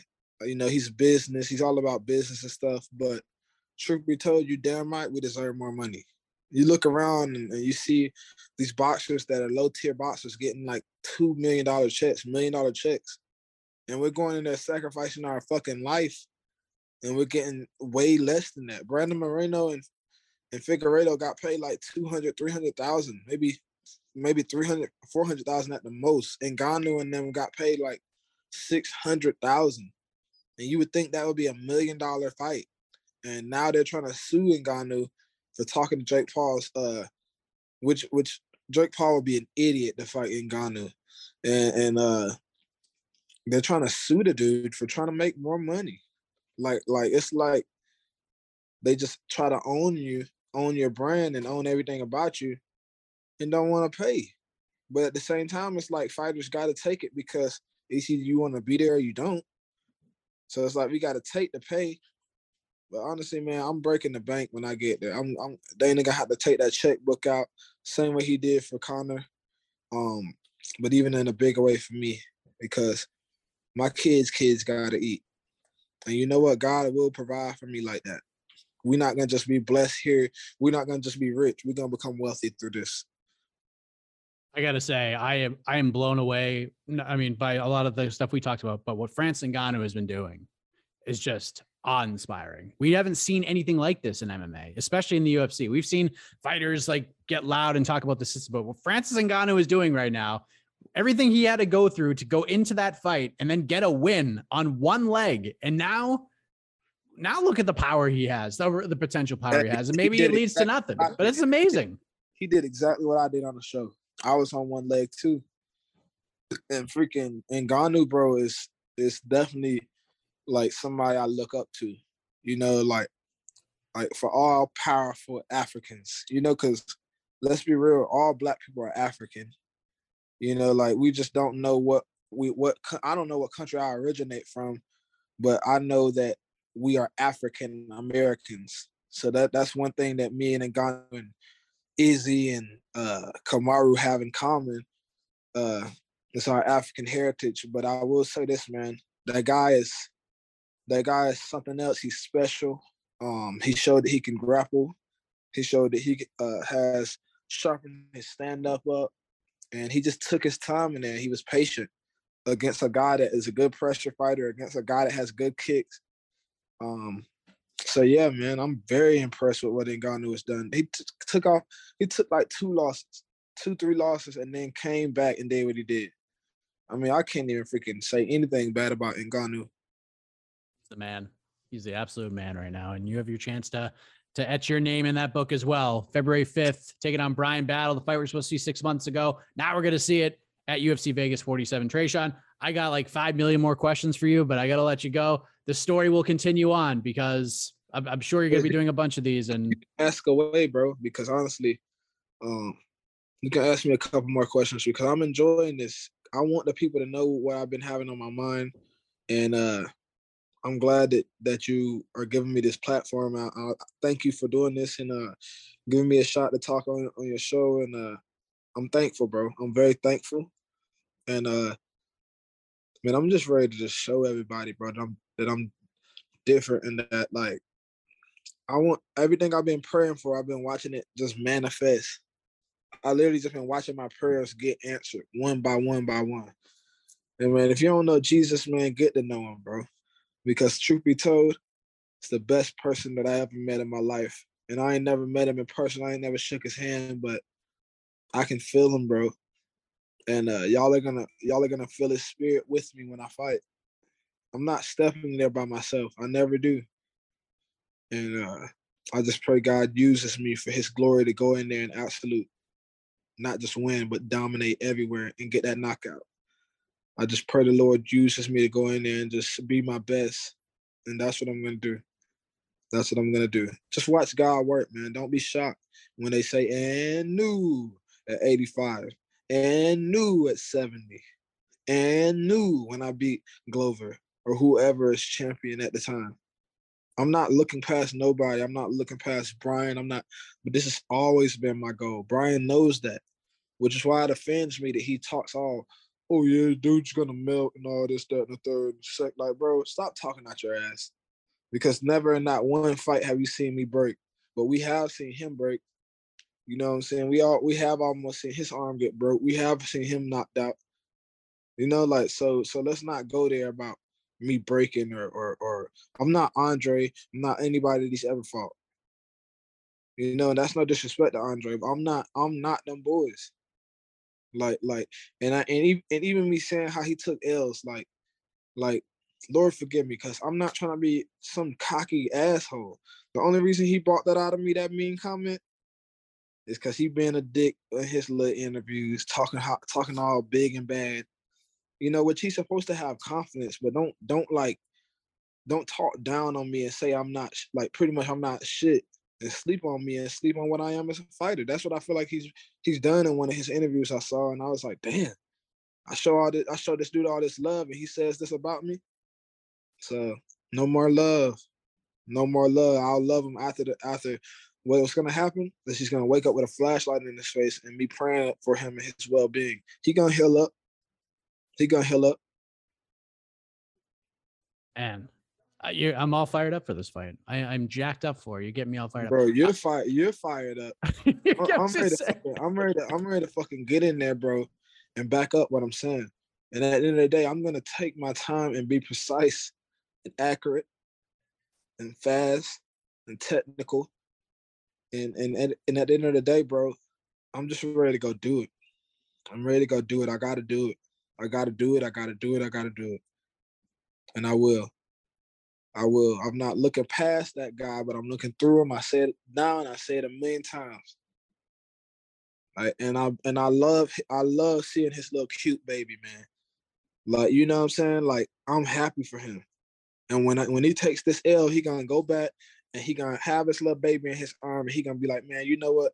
This all that count. At least I still got my baby boy. At least I still got my plaque over there to look at. So he's taking this L though. He is taking this L. So that's all it is to it, man. That's all it is to it is to do it. Jesus is with me, baby. Jesus is with me. Y'all gonna see Philippians 4:13 on my chest when I go in there. Tattooed and ingrained on my chest. I got Jesus when he got the day he got crucified between two criminals on my chest. Y'all are gonna see that. And y'all are gonna see him in there with me and get me through this uh, victorious. Just watch God work.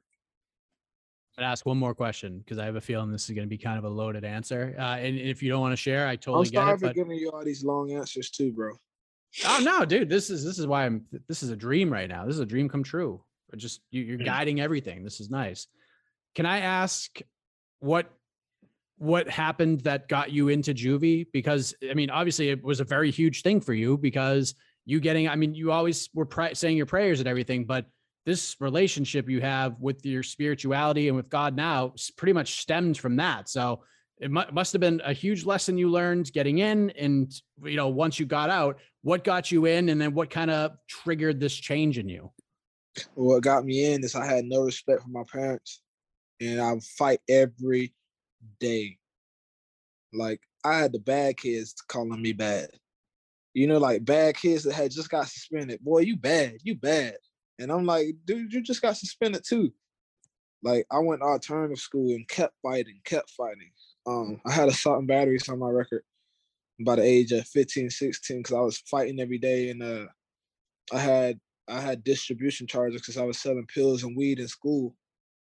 And uh I ended up getting in trouble for that. And then when I got in trouble, I kept fighting because people like people were like I, I, after I got locked up, I had to keep fighting because people wanted to try me. So I beat some asses and then had to stay longer. And then when I got out, this whole time I'm in there, I'm sitting there praying like God, like when I get out, like I pray that you set the path for me, like because I had got to wrestle just a little tiny bit before I went in, and like it's like freaking my hunger just built built in there, and built in there, built in there. I was like 14 and 15, and I wrote down on my journal that I'm gonna be the greatest there ever was, the greatest there ever is, and the greatest there ever will be. Right hand on the Bible, bro. I I I I, I put man. I promise to my Lord and Savior Jesus Christ, this is a fact. I re- I re- wrote down in my journal I'm gonna be the best there ever was when I was a kid. Not didn't even start training yet. I just had, like I said, them butterflies, man, that itch, that desire to just be the best. And when I got out and started training, it's like things came. Na- I got my ass beat the first couple times going with a pro. You know, an older dude that, that had me by like six, seven years that I was already established, beating everybody's ass in the gym. And he got me. He he got me until I learned the game. Then I started getting him. And uh it man, it got I ended up getting kicked out of my old gym because I was hurting people by accident, dazing people. Um I remember I popped the guy's rib out while we was grappling because I just squeezed him a little too hard. Like I just like didn't know my own strength. And I was a 20 year old trained for like three years with him, and I was like a 20 year old that did not know his own strength. He would always be like, "Oh man, stop using so much power when you roll and all this, this flow roll." And I would I would try, but it's like I can't not use my strength. I was a kid, I didn't know it. Now I know how to. But yeah, man, uh, that's that's pretty much it in a nutshell. I uh, I was mad. I was trying to show my mom that I could rebel too. I was trying to show her that I could rebel too. I was trying to show her that I could smoke weed and get high too. And I was also, you know, crying out for attention from my father. Hey, bro, I know how to sell drugs too, you know? And it's like, I never got it. I was born on this birthday and I never got a birthday present from him. But it's okay because my son's not going to have to live like that. And uh, right now he's back in prison again. Probably not gonna get out. And uh, he got caught with like 300 grams of down cocaine, 100 grams of heroin, three illegal guns. Like it's like, bro, when are you gonna learn? You're like 50 something. Damn. So at the end of the day, man, I feel like I'm overcoming generational curses by even being a married man and trying to stay focused in my gym and even having these dreams. My grandma before she died, bro, she she she saw something in me. She saw something in me. Um they said like my man that man they think I'm anointed. My family thinks I, I have an anointing on me. And uh a lot of people actually think I have an anointing on my life, which I'm not going to speak on, but yeah. Seems That's like yeah, seems like this this is where you were meant to be. February 5th, you in that octagon, it's where you're supposed to be on February 5th. So I believe uh, it. Yeah, we look forward to it, man. Thank you so much for for all the time. It didn't even seem like we were talking for 45 minutes. It seemed like we were talking for like 12 minutes, man. Just Have we by. been talking that long, bro? Yeah. No. Swear to God. Maybe more than that because you jumped on early, which I appreciate. You jumped on early. Interviews at 3:30. You were Oh, on at 327. Much You're appreciated. cool, man. You're cool, bro. And also, like you interviewing all these fighters, but sometimes interview yourself, man, and like sit down and talk to yourself and like just. I'm not trying to do this for the camera, bro. This is me. You can ask anybody around. I got a my last video on Instagram was motivational video. I love to inspire people, bro. Like you got a great demeanor, man, but I feel like sometimes you're so worked up and you work so much and you go so hard. Sometimes you find yourself burned out or a little depressed every now and then, bro don't allow that to happen, man. Like you, you need to sometimes go in that bathroom and chill, ignore calls. I mean, cause bro, like you're gonna be your own boss in big, bigger ways than what you see right now. You're gonna be the area, Ariel Helwani of the sport. You need to go write down your vision and make it plain, and you need to just keep believing and stay prayed up, man. You know, like you're gonna do this. You're gonna be greater than what you are now. You already are great, and I just want you with this conversation, man, to just keep your head up, bro, and don't get burned out you're interviewing all these other people, man, but you got your own life too. You got your own family too. So ultimately, man, sometimes relax and talk to God, man, when you need it. And don't think he not listening to you because he he hears you loud and clear. He sees the tears you shed when nobody else can see it. So please just do me a favor, man, and just keep your head up and sometimes learn to take a break and just take a breather, man, and t- get you some water and chill for a second. Like I like where your head's at. I like where your head's at a lot. I actually right after this, I got to go coach my kids' basketball game. So it doesn't stop, Exactly. You man. The grind no never breaks. stops, Tresean. you don't have no breaks, bro. And like that's what God put in my spirit to tell you that you just need to you need to freaking like relax a little bit, man. Like lit, like you got your own life too, bro. Like that stuff burn you out, man. Have you freaking not wanting to live, like, and people not hearing, seeing those inside thoughts that you have. They just see the smile on the outside, but they don't feel the pain that you feel. Like, so I, I'm not saying you're depressed and that you're in a bad place, but I guess don't allow yourself to get there by getting burned out, bro. Like, relax. You deserve a break sometimes, dude. There's nothing wrong with it. I appreciate that. I am going to tell my bosses exactly what you said. How about that? How about that? Tresean approved. Tresean approved. Tell them, bro. Seriously, don't let them don't let them burn you out because they're your bosses now for now, but soon you're gonna be your own fucking boss. I appreciate that, man. All the best to you, the rest of this camp. All the best to you on fight week, and uh, we'll see you next Saturday inside that octagon, man. Looking forward to it. Man, by the way, shout out to, to Bully X Kendall, shout out to Ferguson Law Firm, shout out to my to Triad Mechanical, baby. Uh, shout out to Barb Orthopedics, and shout out to I, I don't know if I said it or not, Bully X Kennels. And uh man, I, I I had to give a shout out to the squad because without them, like man, things wouldn't be going as smoothly as they are. Um, thank you, Barber, for doing that surgery for me. Thank you, Baxter, Triad Mechanical, for like being by my side ever since we got here. Thank you, Bully X Kennels, for my boy Jax, who's who's an XL bully, worked down there ten, fifteen thousand dollars. Like, man, I'm I'm freaking grateful. Thank you, my brother Jason Ferguson, Ferguson Law Firm, for for being by my side and sticking by me uh through thick and thin. And uh and I just I just wanna I just wanna say thank you, man, to my whole I don't know if you can still hear me. Can you still hear me? I can hear you. Yep. I just want to give a shout out, man, to my whole team, American Top Team, Team Lima. Um, America, I wouldn't be where I'm at without American Top Team, Team Lima, and soon we're gonna be just as big as the part the the, the German Coconut Creek, Florida, and we're gonna be bigger than Albuquerque. They all gonna be train coming from around the world to train with us. So thank you for your time, brother. You're listening to the Vox Media Podcast Network. With the NBA Finals around the corner, you can bet with DraftKings Sportsbook, an official sports betting partner of the NBA. Download the DraftKings Sportsbook app now and use code VOXMMA. That's code VOXMMA for new customers to get a no-sweat bet up to 1500 bucks if your first bet doesn't hit. Only on DraftKings. The crown is yours. Gambling problem? Call 1 800 Gambler. Or in West Virginia, visit 1 800 Gambler.net. In New York, call 877 8 HOPE NY or text HOPE NY 467 369. In Connecticut, help is available for problem gambling. Call 888 789 7777 or visit ccpg.org. Please play responsibly. On behalf of Boot Hill Casino and Resort in Kansas, 21 and over. Age varies by jurisdiction. Void in Ontario. One no sweat bet per new customer. Issued as one bonus bet based on amount of initial losing bet. Bonus bets expire 168 hours after issuance. See dkng.co slash bball for eligibility, wagering, and deposit restrictions, terms, and responsible gaming resources. Support for this show comes from HubSpot. More to dos, less time, and an infinite number of tools to keep track of. Doing business has never felt harder.